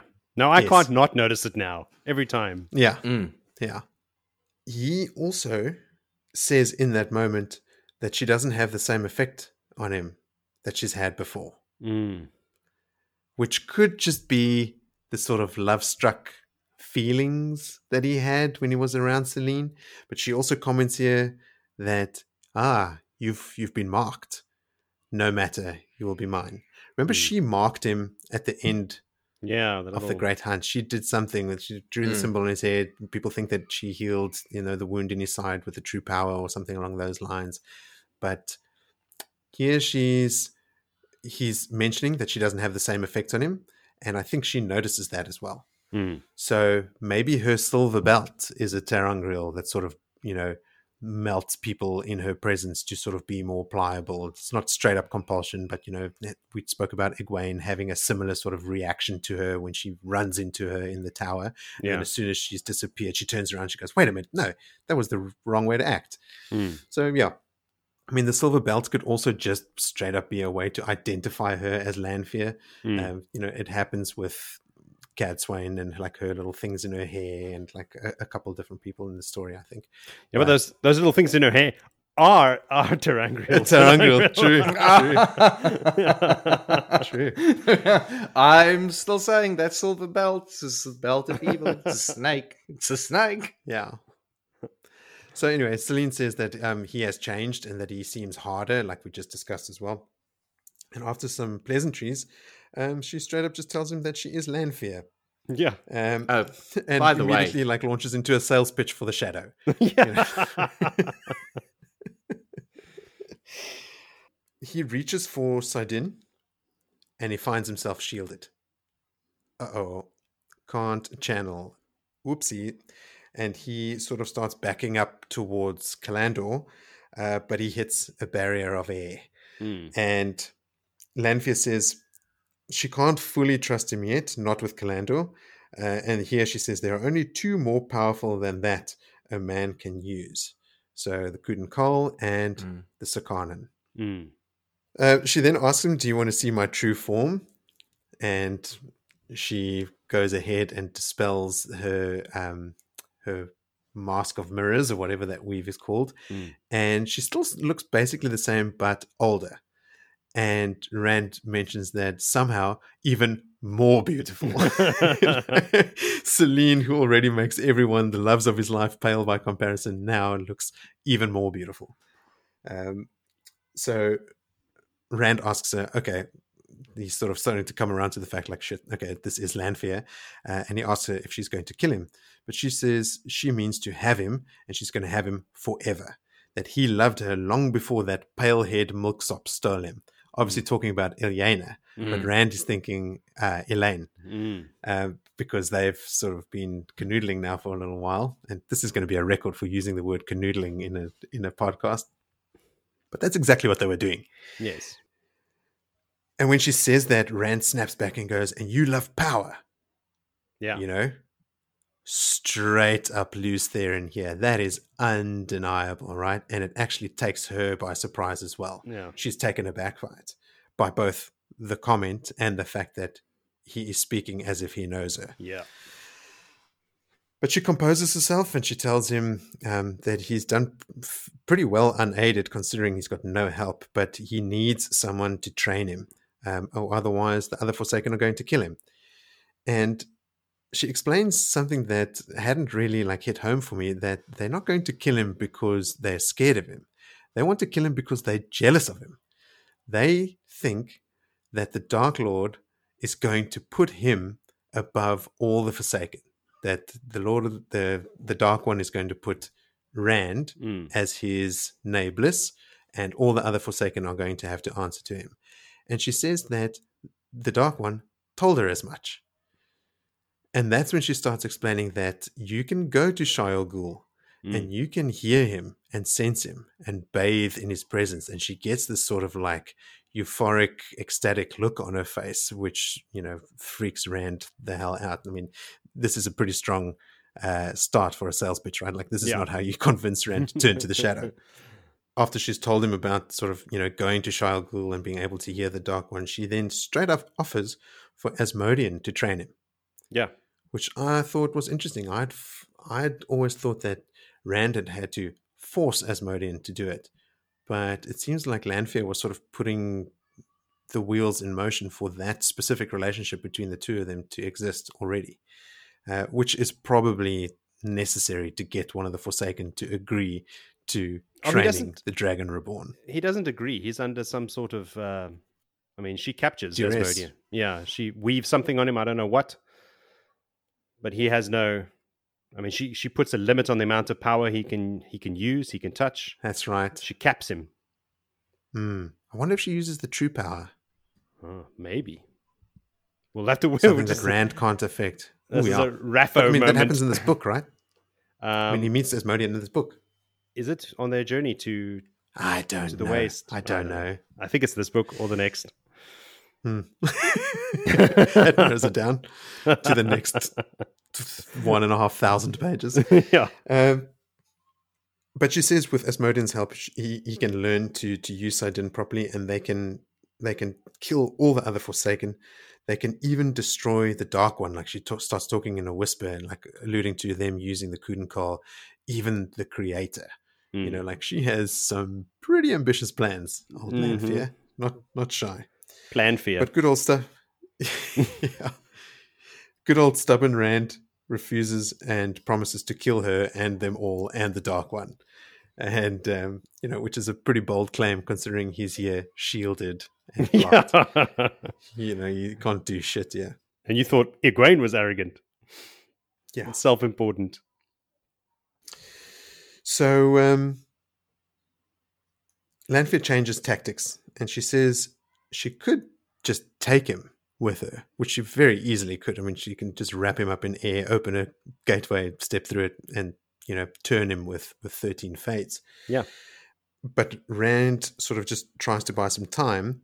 Like he realizes, okay, he is in trouble here. She could just take him. He has to buy some time, so he pretends to uh, consider what she's saying and sort of looks around a little bit, and he's taking note of the things in the room and in the things that he sort of sees there's a nondescript man slipping in the door you know, Yeah. and he just continues dis- describing other stuff so that typical explanation of a gray man like someone seeing them but not registering what is Yeah. actually happening and he takes a moment to click but he does actually come to and what he does is he pushes Lanfear out of the way Mm. and reaches for Saidin. And as he reaches for Saidin, the shield that, that was around him disappears and he can embrace the source. He conjures the, the flaming sword. this grey man is coming in with a dagger. He cuts off the hand with the dagger and plunges the sword through the grey man's heart, effectively neutralizing said grey man. Uh, that was just a little soft for me how the shield got broken. Like, I'll just push you over, or did she let it go? she let it go. She Which- says as much. yeah. She says that she let him defend himself to see what he would do. But she sneers at his flame sword, saying he does a tenth of what he could do with the power because he is still so untrained, and he's still like conjuring a sword to like Mm. stab people with. You know, like it's this is uh, a fraction of what you could do with the power. But she she chose not to abduct him because she wants him to fall in love with her. She wants Yeah, him she loves to She loves Lews. opt. She wants a a partnership, not a forced partnership, not a exactly not a not a company takeover. Yeah. Yeah. a hostile takeover. Yeah, that that word. She's standing there looking at him, looking like she's expecting an attack. But now that Rand has embraced the source, she can't shield him anymore. So Rand is looking at her, observing that she's expecting an attack, but stubborn, old timey Two Rivers man, all he sees is a woman, Mhm. not one of the original Forsaken uh, who is just, you know, threatened with turning him to the shadow forcibly. All he sees is a woman. Um, and he can't bring himself to do anything. At least he's holding Saidin, so she can't do anything about shielding him anymore. But as he's standing there talking to her, he suddenly realizes, hang on, that grey man would have gotten past the Aiel. Mm. And he asks her, What did you do to the Aiel? And she says, Nothing, but don't go out there. You know, it could be it could be a trap for you, considering there's a grey man here that is obviously not hers. And he opens the door and what he sees outside is just scenes of madness. And that's how the chapter ends. Indeed, it does. Phew. Yeah. Lanfear, pretty bold. Lot, lot, of, a lot of girls throwing themselves at Rand, but one of them happens to be Lanfear. this incredibly powerful, ancient, evil person. There was a couple of things about that chapter. The previous chapter, uh, well, in, in in this one, there was um, like you you crave power, and in the previous one, where he's talking about how he just does stuff by channeling and stuff. So, Lews is is becoming more and more and more prominent in his life. And actually, now in Mhm. my chapter, there's a very definitive moment where we, Oh, where we chat about Lews. Um, so yeah, just that he is coming, um, and that's because there's a moment. I know there's a there's like a, a series, like a, a whole part of this of these books where he talks to him all the time, like he has another human living in his head. I don't remember the exact words or anything like that, but yeah, we we get into the beginning of that right now. Later in the books, Lews Therin takes over, Yeah, Mm. shit. So, and Rand can't stop him. hold my beer, Rand. I'll do this. yeah. Yeah, let me show you these death gates. Um. Well, no, I've already forgotten the second thing I was going to talk about. Never mind. Carry on.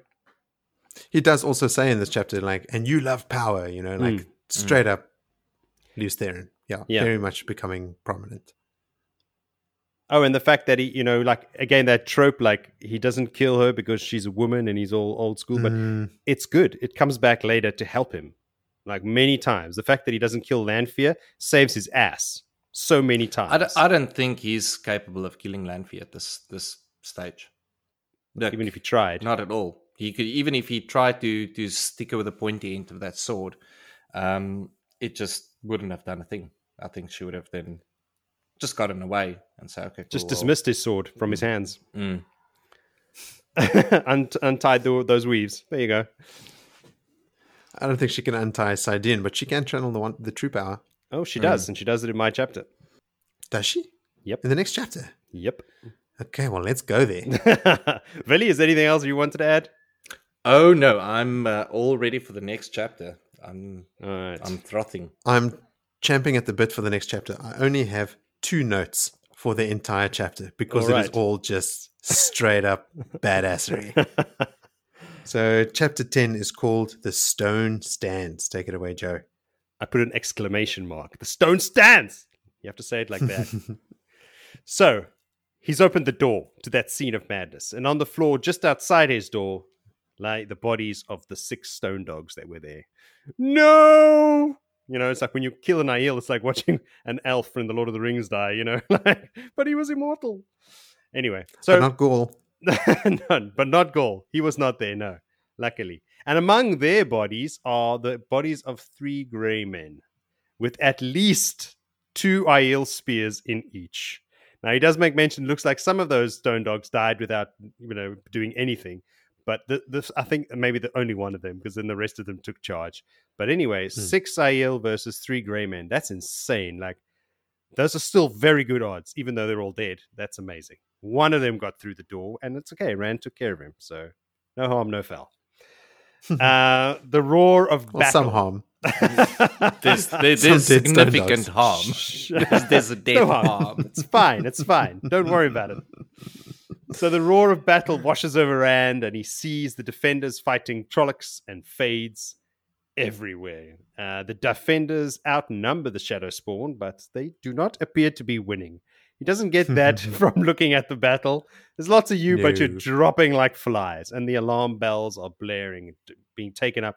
Because like someone's ringing the alarm bells, and then it suddenly goes quiet. So you assume that person got killed, but then another person takes up the bells again. this is like bell ringers are dying.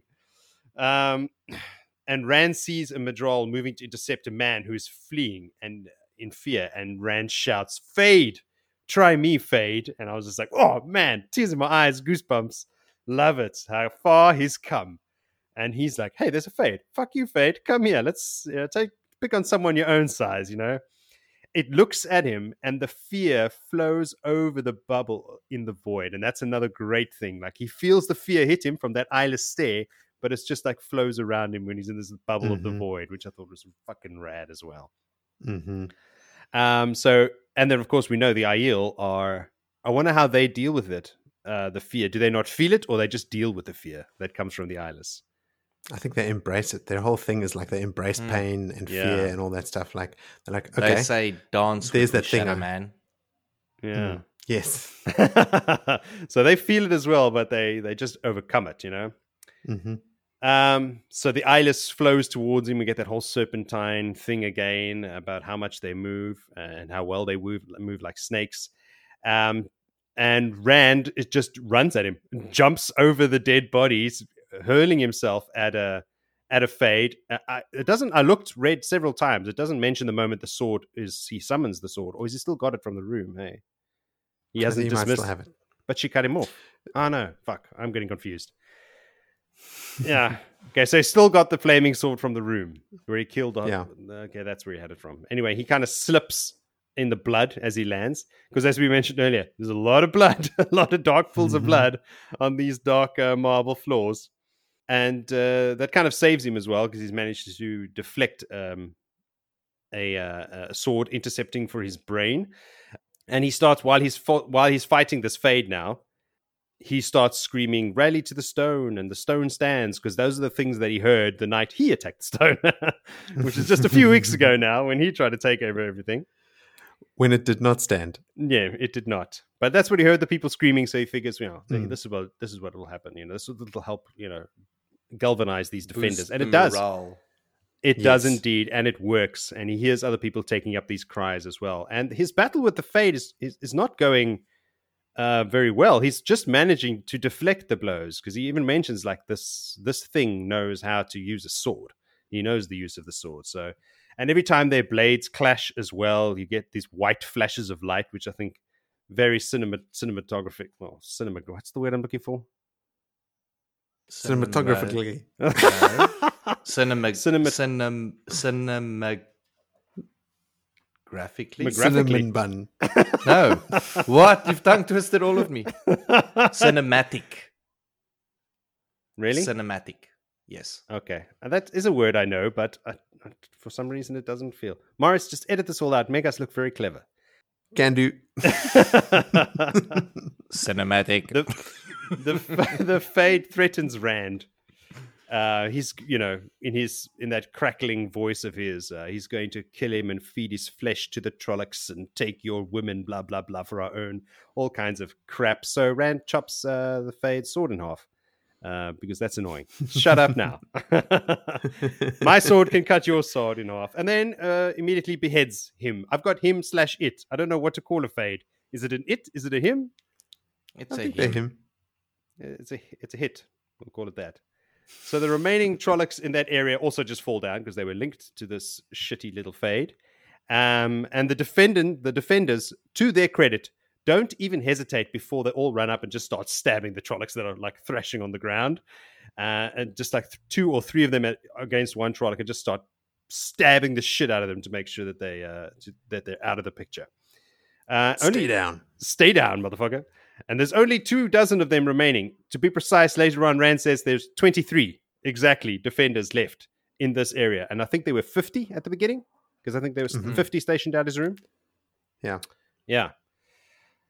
Um, Rand orders them to to leave the Fade because they were like, okay, we've done, you know, killing these Trollocs. We're going to go get the Fade. And he remembers that thing like, no, Fades just don't want to believe that they're dead. He is dead. Just leave him thrashing around there. He'll be fine. All right. Yeah, Um, fades do that. Yeah, they, they do that. Don't worry about it. So um, wipe off your spears because their blood is going to etch into your steel. Uh, regroup and then land. Rand, I see. I'm really calling him Land. Rand uh, Hmm. leads the the charge with his 23 defenders back down into the stone because there are sounds of battles coming from all over the place and screaming and whatnot. And he just runs and you know says, "Follow me," and just kind of hopes that they are following him. But eventually, he hears footfalls behind him and uh, you, he hears people screaming for the stone and for the stone and the Lord Dragon and blah blah blah. So he's like, "All right, whew, they followed me. That worked." All right, so they're running through the halls. They're passing bodies of men, women, defenders, Aiel, servants, like just indiscriminate killing. There's just bodies everywhere, which is to be expected with uh, Trollocs and Fades. And they find more battles along the way, and Rand focuses on the Fades, which I think is very cool as well. He runs past Trollocs, just ignoring them so he can take care of the Fades because there's very Savvy. few. Yeah, and there's very uh, who else is going to do it? I mean, he knows Lan is somewhere, but that's about all else that the only other people, and maybe the Aiel, of course. Uh, and then uh, leaving the Trollocs to the defenders and whatnot, and then the Aiel join him as well, bringing his ranks back up to around fifty. I think he said they, kind of doubled his ranks. So he's got this little army with him, and he's running through the stone, just having all these little battles, and everybody just knows what they're doing. Lord Dragon's going for the fades. The rest of us will take care of the Trollocs, and um, and also men, because there are dark friends amongst the Trollocs as well, who look just as terrified of the Trollocs as everyone else is, but they're killing defenders of the stone. So we've got Fades, Trollocs, and Dark Friends. Just Dark Friends are just the scum of the, The earth. worst. Like I can't. I, Yeah. They make me sick. Anyway. You're Um, saying that because you're a dark friend and you're trying to hide your, you know, build up your cover. my true colors. Yeah. Methinks the lady doth protest too much. Called you a lady, Billy. Uh, Aiel join them, and others break off. Others die. Some run off and have their own little secret little battles, and then join them later on. And you know, he's just people are joining his group and leaving his group, and there's just utter chaos going on. Uh, at some points, he even finds himself fighting alone. He turns around, and there's no one. He's just by himself, just killing some Mhm. Trollocs. You know. Uh, at one point as well, he comes out of the top of some sort of like uh, staircase, bar- balustrade area, and he sees Moiraine and Lan uh, down in the courtyard below, fighting, being surrounded. And Moiraine is standing like to her, you know, shoulders back, uh, back straight, just looking regal like a queen, just fireballing the shit out of Trollocs all around her. You can smell the flesh burning before he even gets there. And the ones that she misses, Lan takes care of. And and he's with the, the description as well. Like even with all of that, Lan has got blood all over his face, and he is take he's he's going through the forms as if he were practicing them in front of a mirror. What Did, Vinny? uh, you say uh, they smelt a burnt fade. no, it's burnt flesh of the Trollocs. Not that very distinctive Hey, still- fade I'm- burning there's smell. Still the distinctive fade burning smell there. You know they never burnt that fade in Whitebridge and that he got away, right? Tom didn't know, kill I it. Okay. I just like to poke holes at it. I do I do not know what a burnt fade smells like, but I can promise you it smells different to anything else that's been burnt. I'm sure It it smells is. different to burnt feathers. Probably. Hmm. All right. I've just got awesomely. That's how Lan is fighting. Awesomely. That's all I've written. Um, he sees at one point that uh, Lan is actually brought to his knees. His knees buckle as a Trolloc hits him on the back of the head with an axe, with the flat of the axe, not with the blade. Easy now. And he wants to help, but he can't because just at that moment, he gets attacked by about five Trollocs. And he's got two guys with him as well, two defenders still. And they have to fight with that. So after dealing with him, he turns around again, and Mat and Lan, I mean, Mat, Moiraine and Lan are gone. And there's just burnt bodies and char marks all over the area that they were, uh, but no, no Moiraine or Lan. They no bodies, and they are not to be seen. So they've done their part, and off they go to the next battle. So he carries on fighting through the stone, and he sees men fighting Trollocs, men fighting men, the Dark Friends, and then the Trollocs fighting the Trollocs, and he stops and he, what? Now the men fighting the men, I understand, but the Trollocs fighting the Trollocs, that kind of kind of muddles his brain a bit. He thinks maybe just one of the Fades got killed, and the others that were linked to him went crazy and just attacked whoever they fought. I But think we it know was two two attacks by two factions. Oh, it totally one set was. of Trollocs and Myrddraal well to someone else that came, and then they just like, I hey, suppose Samael. I didn't see you at the Lanfear. briefing. no, I didn't see you. Fuck you, dead. Anyway, They we'll- also say that um, if Trollocs aren't linked to a Fade, they are prone to just attacking each other. They get a bloodlust and they just attack everyone. yeah. So that's why the Fades do link to the Trollocs. Yes, because you need to control these crazy people. Mhm. So yeah, Vili, we will talk about that in more in, in more depth later on. So uh, yeah, just as that he after he sees that he comes running around the corner and he bumps into three Trollocs who are there preparing their midday meal uh, while they are butchering some poor woman who's just was in the wrong place at the wrong time. Uh, Rand attacks. Like they're both shocked to see each other, but Rand recovers first. Now, when it, when that was written, I saw that line. I thought, yeah, Rand. But he kind of fucks it up, and he gets trapped underneath a Trolloc, his sword arm specifically.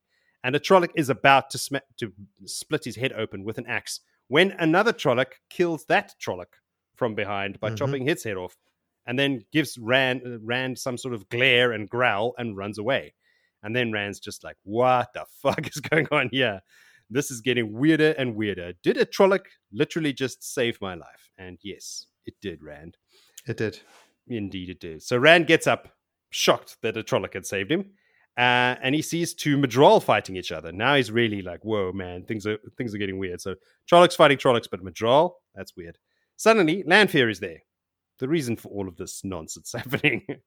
so she appears there behind him. I imagine she popped out of a gateway, or did she just Mhm. walk calmly through all the blood until she met him there? Um, but her suddenness kind of gives the gives the impression that she just traveled to get there. And she's giving him shit again about not living up to his potential, you know, using the one tenth. Like, you could kill everybody here right now, but you're running around with a fucking sword and you almost died right now, like five seconds ago.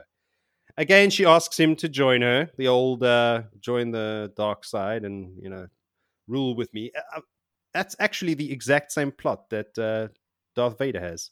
Join me, Mhm. overthrow, overthrow the Empire uh, and the Emperor, and rule the world at We'll my side. together. The exact, it's the Hmm. exact same thing.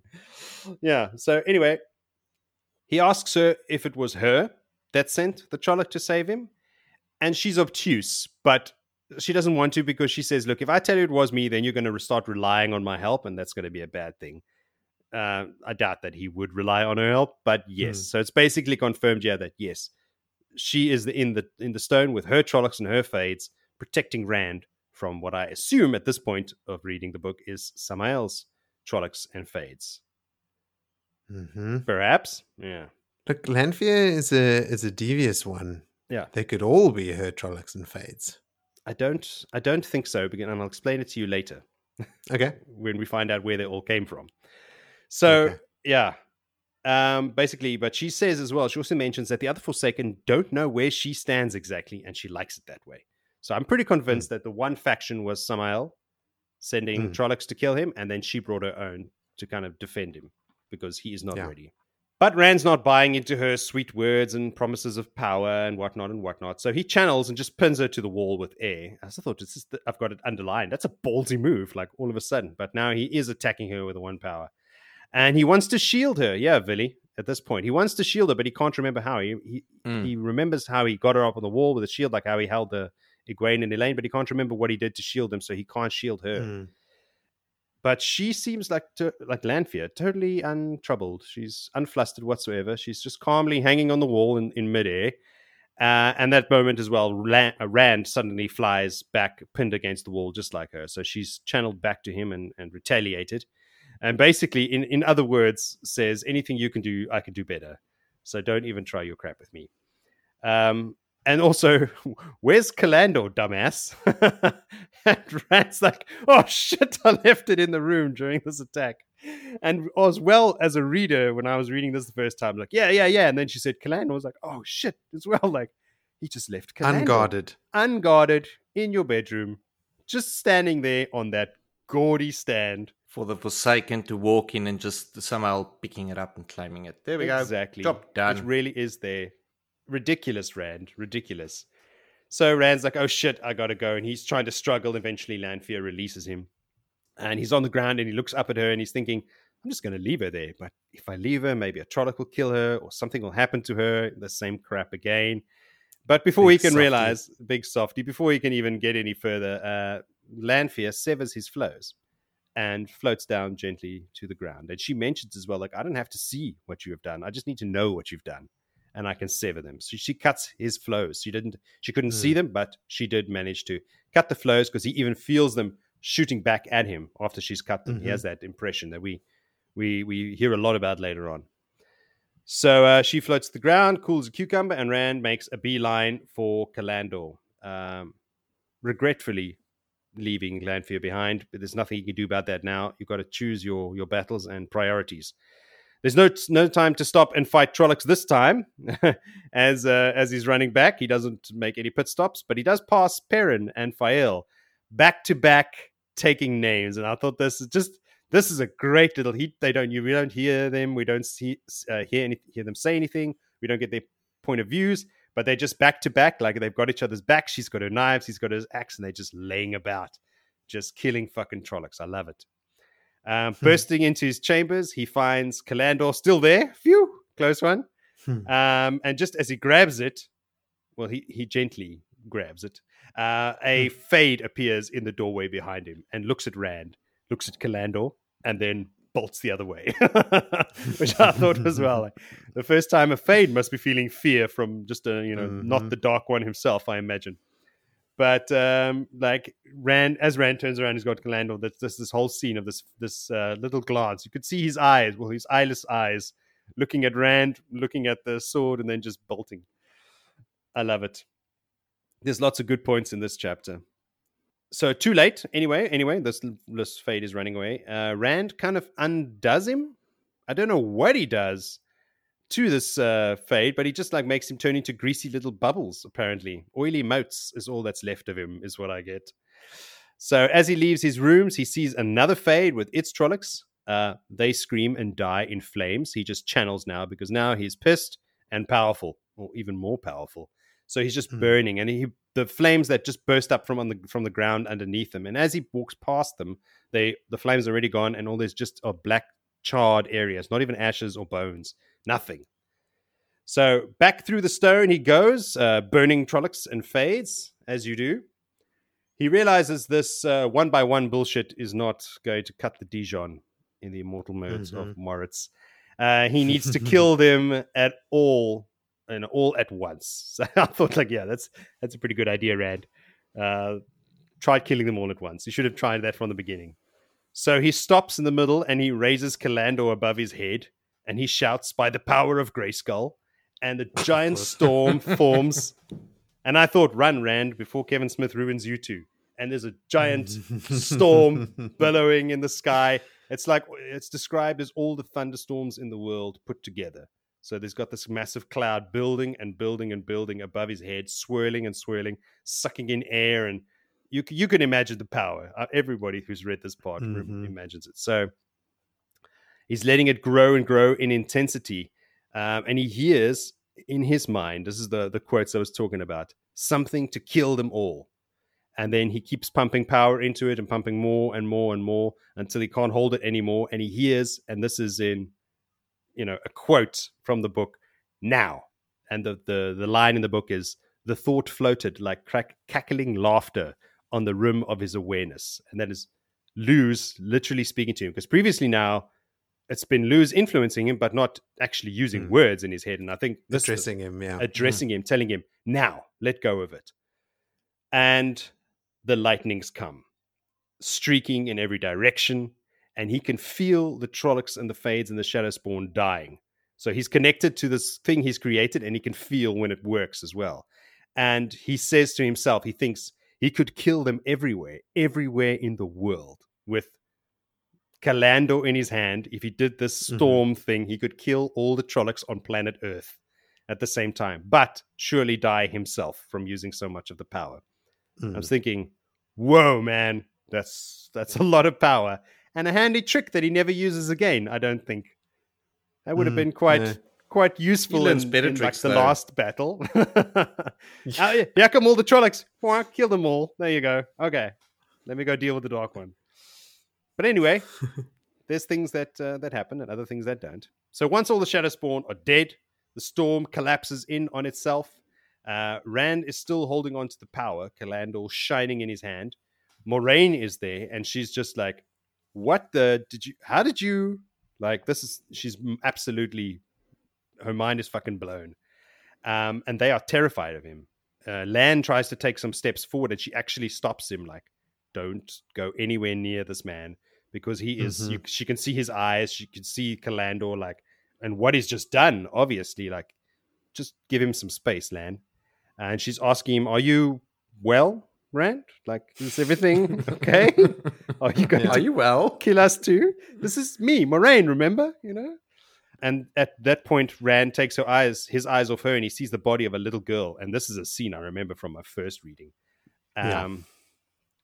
Moiraine w- warns him, like, "There's nothing you can do for her. You know, like death is incurable." And he's like, "No, fuck it. With this sword in my hand, with Callandor in my hand, I can do anything." And he throws the flows into this the body of this little girl. Such a hectic scene. This child's body, like, kind of flopping around in the air, floating. And he tries to pump her chest to get air into it, and the blood starts gushing out of her wound in her chest. Just fucking hectic. This is going to stay with him, as it stayed Mm. with me, like for the last twenty odd years. Yeah. Um, just and he, and Moiraine has to tell him like, look, your death cannot be healed. And Rand is crying at this point. There's tears running down his eyes, uh, down his cheeks, and he he lets the girl's body fall to the ground as he, he like stops channeling. And then, of course, with the obligatory scream at the sky and fire sizzling into the walls, that's when he releases Saidin. So he collapses and he's resting on on Callandor, which has got the point stuck. On, it's not. I thought at first like he's driven it into the stone, but it's just resting on the stone. But he's Mm. he's he's putting his weight onto it now because he's just exhausted. And the first thing he asks about is his friends, which I thought, oh, that's touching. Like, what about my Mm. friends? You know, where's Mat? Where's Perrin? Like, is everyone okay? Was he too late? And this is what you talked about earlier as well, Moritz. Like, regrets these days now. Immediately, this is where he starts regretting it Mm. stealing little kisses because he could have been gone already, and everybody and that little girl that he tried just to revive would have been alive, and everything would have been different. But Ma- Yeah. Moiraine confirms to him, like, listen, like, they live. You were not too late. Your friends are alive. Um, at that point, he wants to know, like, where the fuck did these Trollocs come from, man? So Lan already knows. I don't know how he knew, but this is Lan. He's special. Like, he's turns out the Trollocs got into the stone by taking a river cruise. How lovely!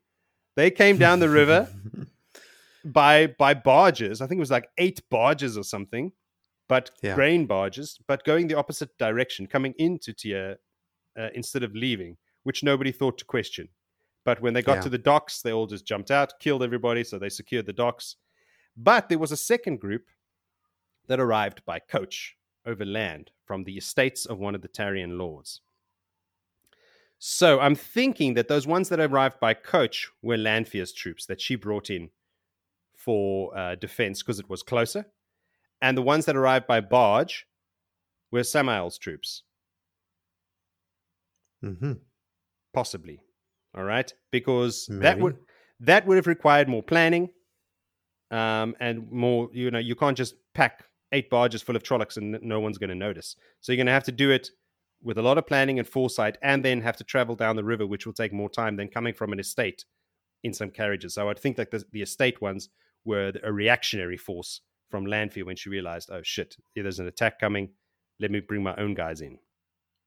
I just assumed they um, all came from the same person. Yeah, I I just don't via think different modes of transport. Lanfear needed her own Trollocs there for her to be able to get a Trolloc to do her bidding. She's so adept in compulsion and channeling this type of behavior that she could have easily just said, "Okay, cool, you just kill that one there.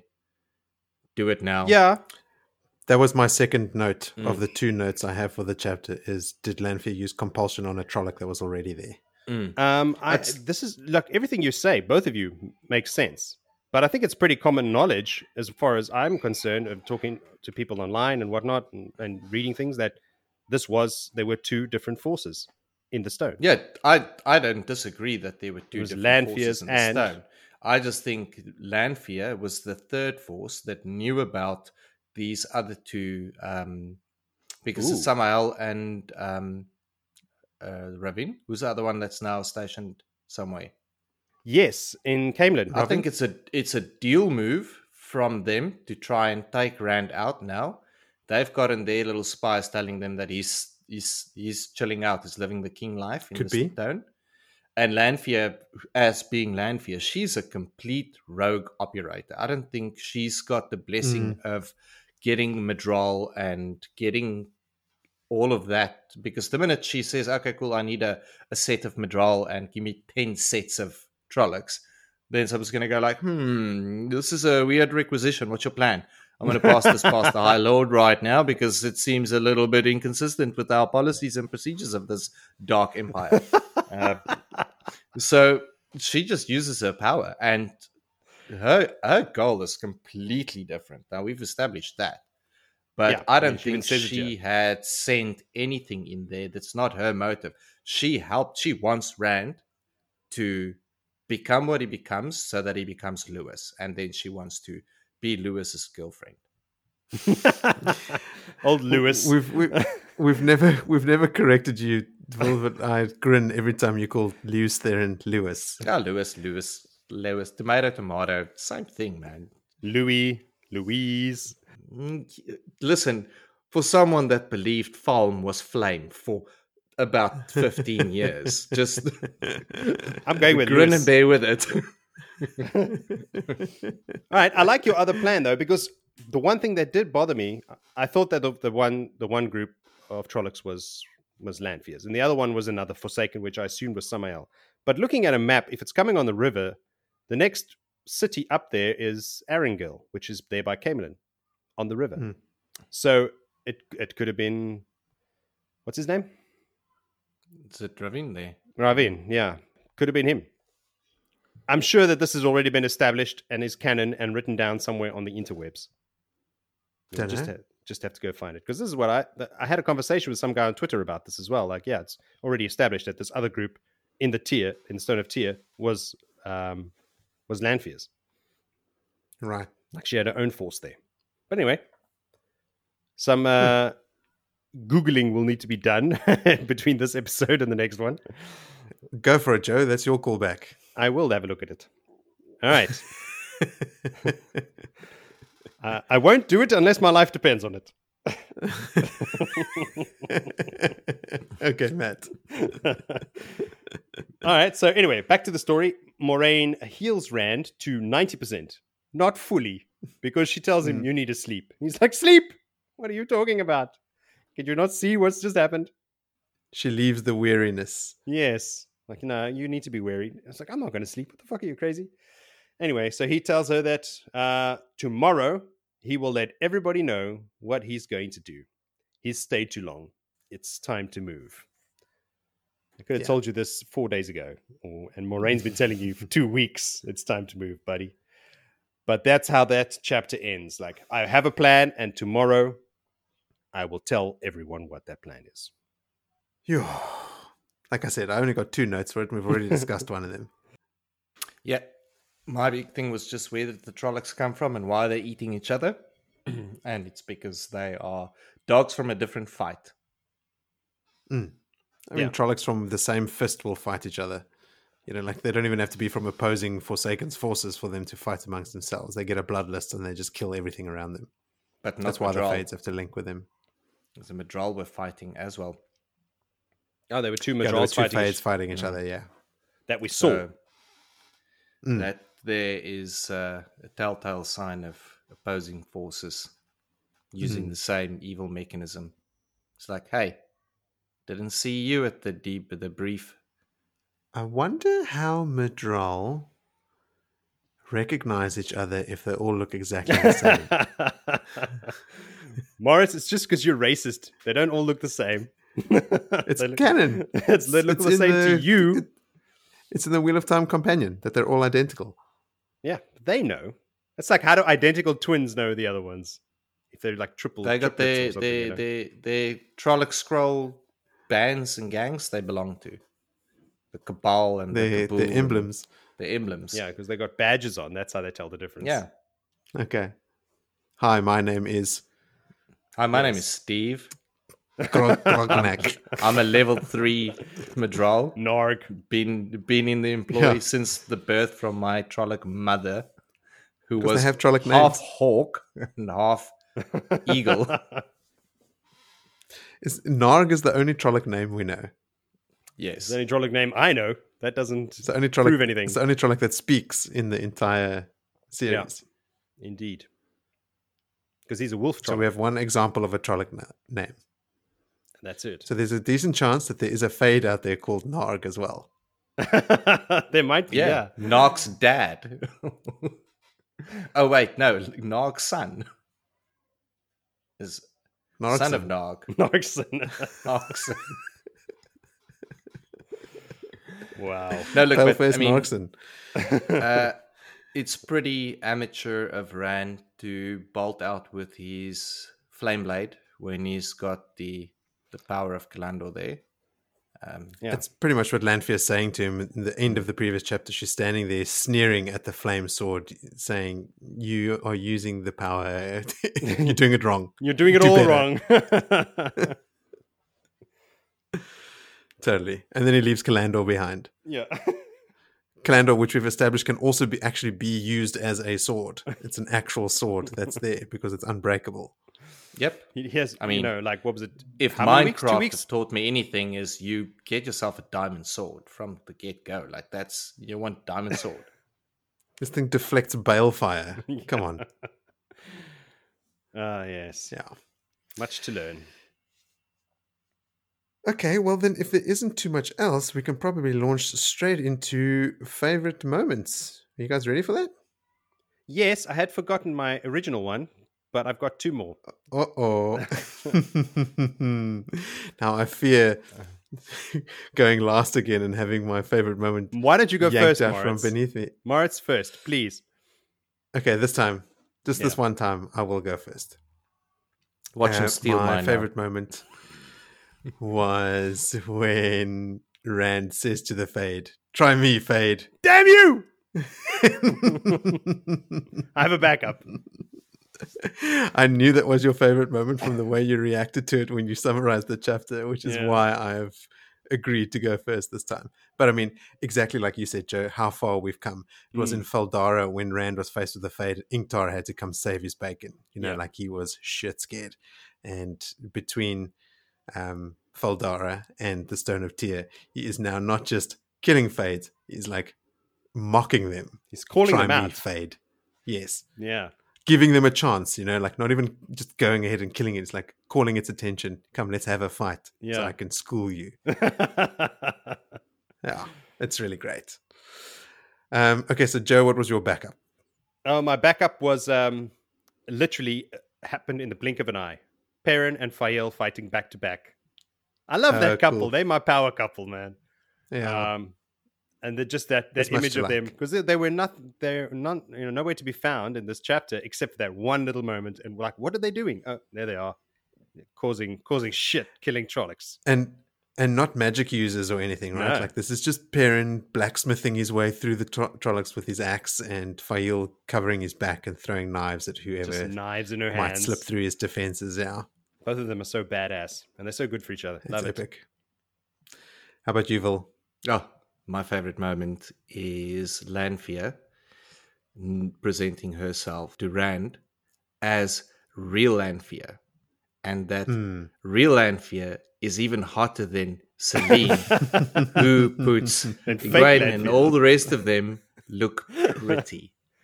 Yeah, Oh, yeah. So yeah, she is like formidable I mean, in every. she sense. is she is the Forsaken. She is the powerful Forsaken. She is the the one that's gonna be pulling at Rand's threads on Lewis threads a long time. Um, So Mhm. we can't disregard. I mean, Lanfear's gonna Lanfear. before she was turned to the shadow, or before she turned to the shadow herself, she was both the most beautiful woman in the world and like a leading academic. You know, like unfair the amount of advantages that she had, Mm-hmm. and then also just ruthless. Um, did I have an honorable? Uh, I had an honorable mention here.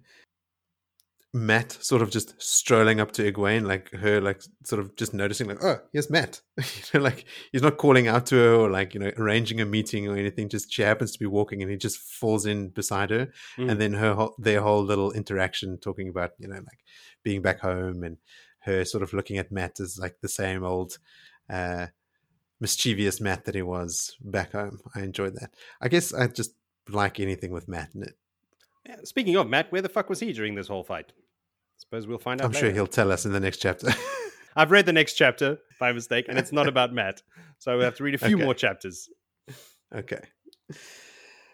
Okay, well, if that's all the favorite moments, I will take this opportunity to remind our listeners that they can send their favorite moments to us uh, using our Twitter handle at Blood and Ash Pod or any of the social media links in our episode description. Uh, but you don't have to limit it to favorite moments. As we always say, send in your theories or corrections or anything you like. I mean, we had a new listener message me from the website this week uh, a gentleman by the name of Mike Tracy, whose only contribution was "I am Groot." Uh, so, thanks, Mike. Shot. so to to give our, to give our listeners uh, an indication of the level of of uh, relevance that you need to employ when submitting comments to our to our podcast, the bar is pretty low. Just uh, let us know what you think, and chances are we'll we'll read it out. Anything you say will be repeated on this podcast. I promise you, Jody will say whatever you want. Being a multilingual team as we are here, you sure didn't say I am Groot. Well, maybe, maybe he's a South African just mixing his languages, oh, as we all wrong. want to do. Mhm. So, with that out of the way, let's talk about our next episode. And as I alluded to earlier in this episode, we are going to be doing chapter 11 through to the end of chapter 18. That is eight chapters. Whoa, bonanza. Still about 100 pages, Hmm. uh, which is pretty much the same as everything we've done thus far. Uh, chapter 11 is called What Lies Hidden, and chapter 18 is called Into the Ways. Ooh. Oh, yeah. Ooh, spooky. No, no, no. Uh, but on that spooky note, I think it is time to bid our, our listeners a fond goodbye, and I will see them and you guys next time. Adios. Darmok and Jalad on the ocean. On the ocean. The nerds, That's English. the Star Trek nerds will get it. Nerd.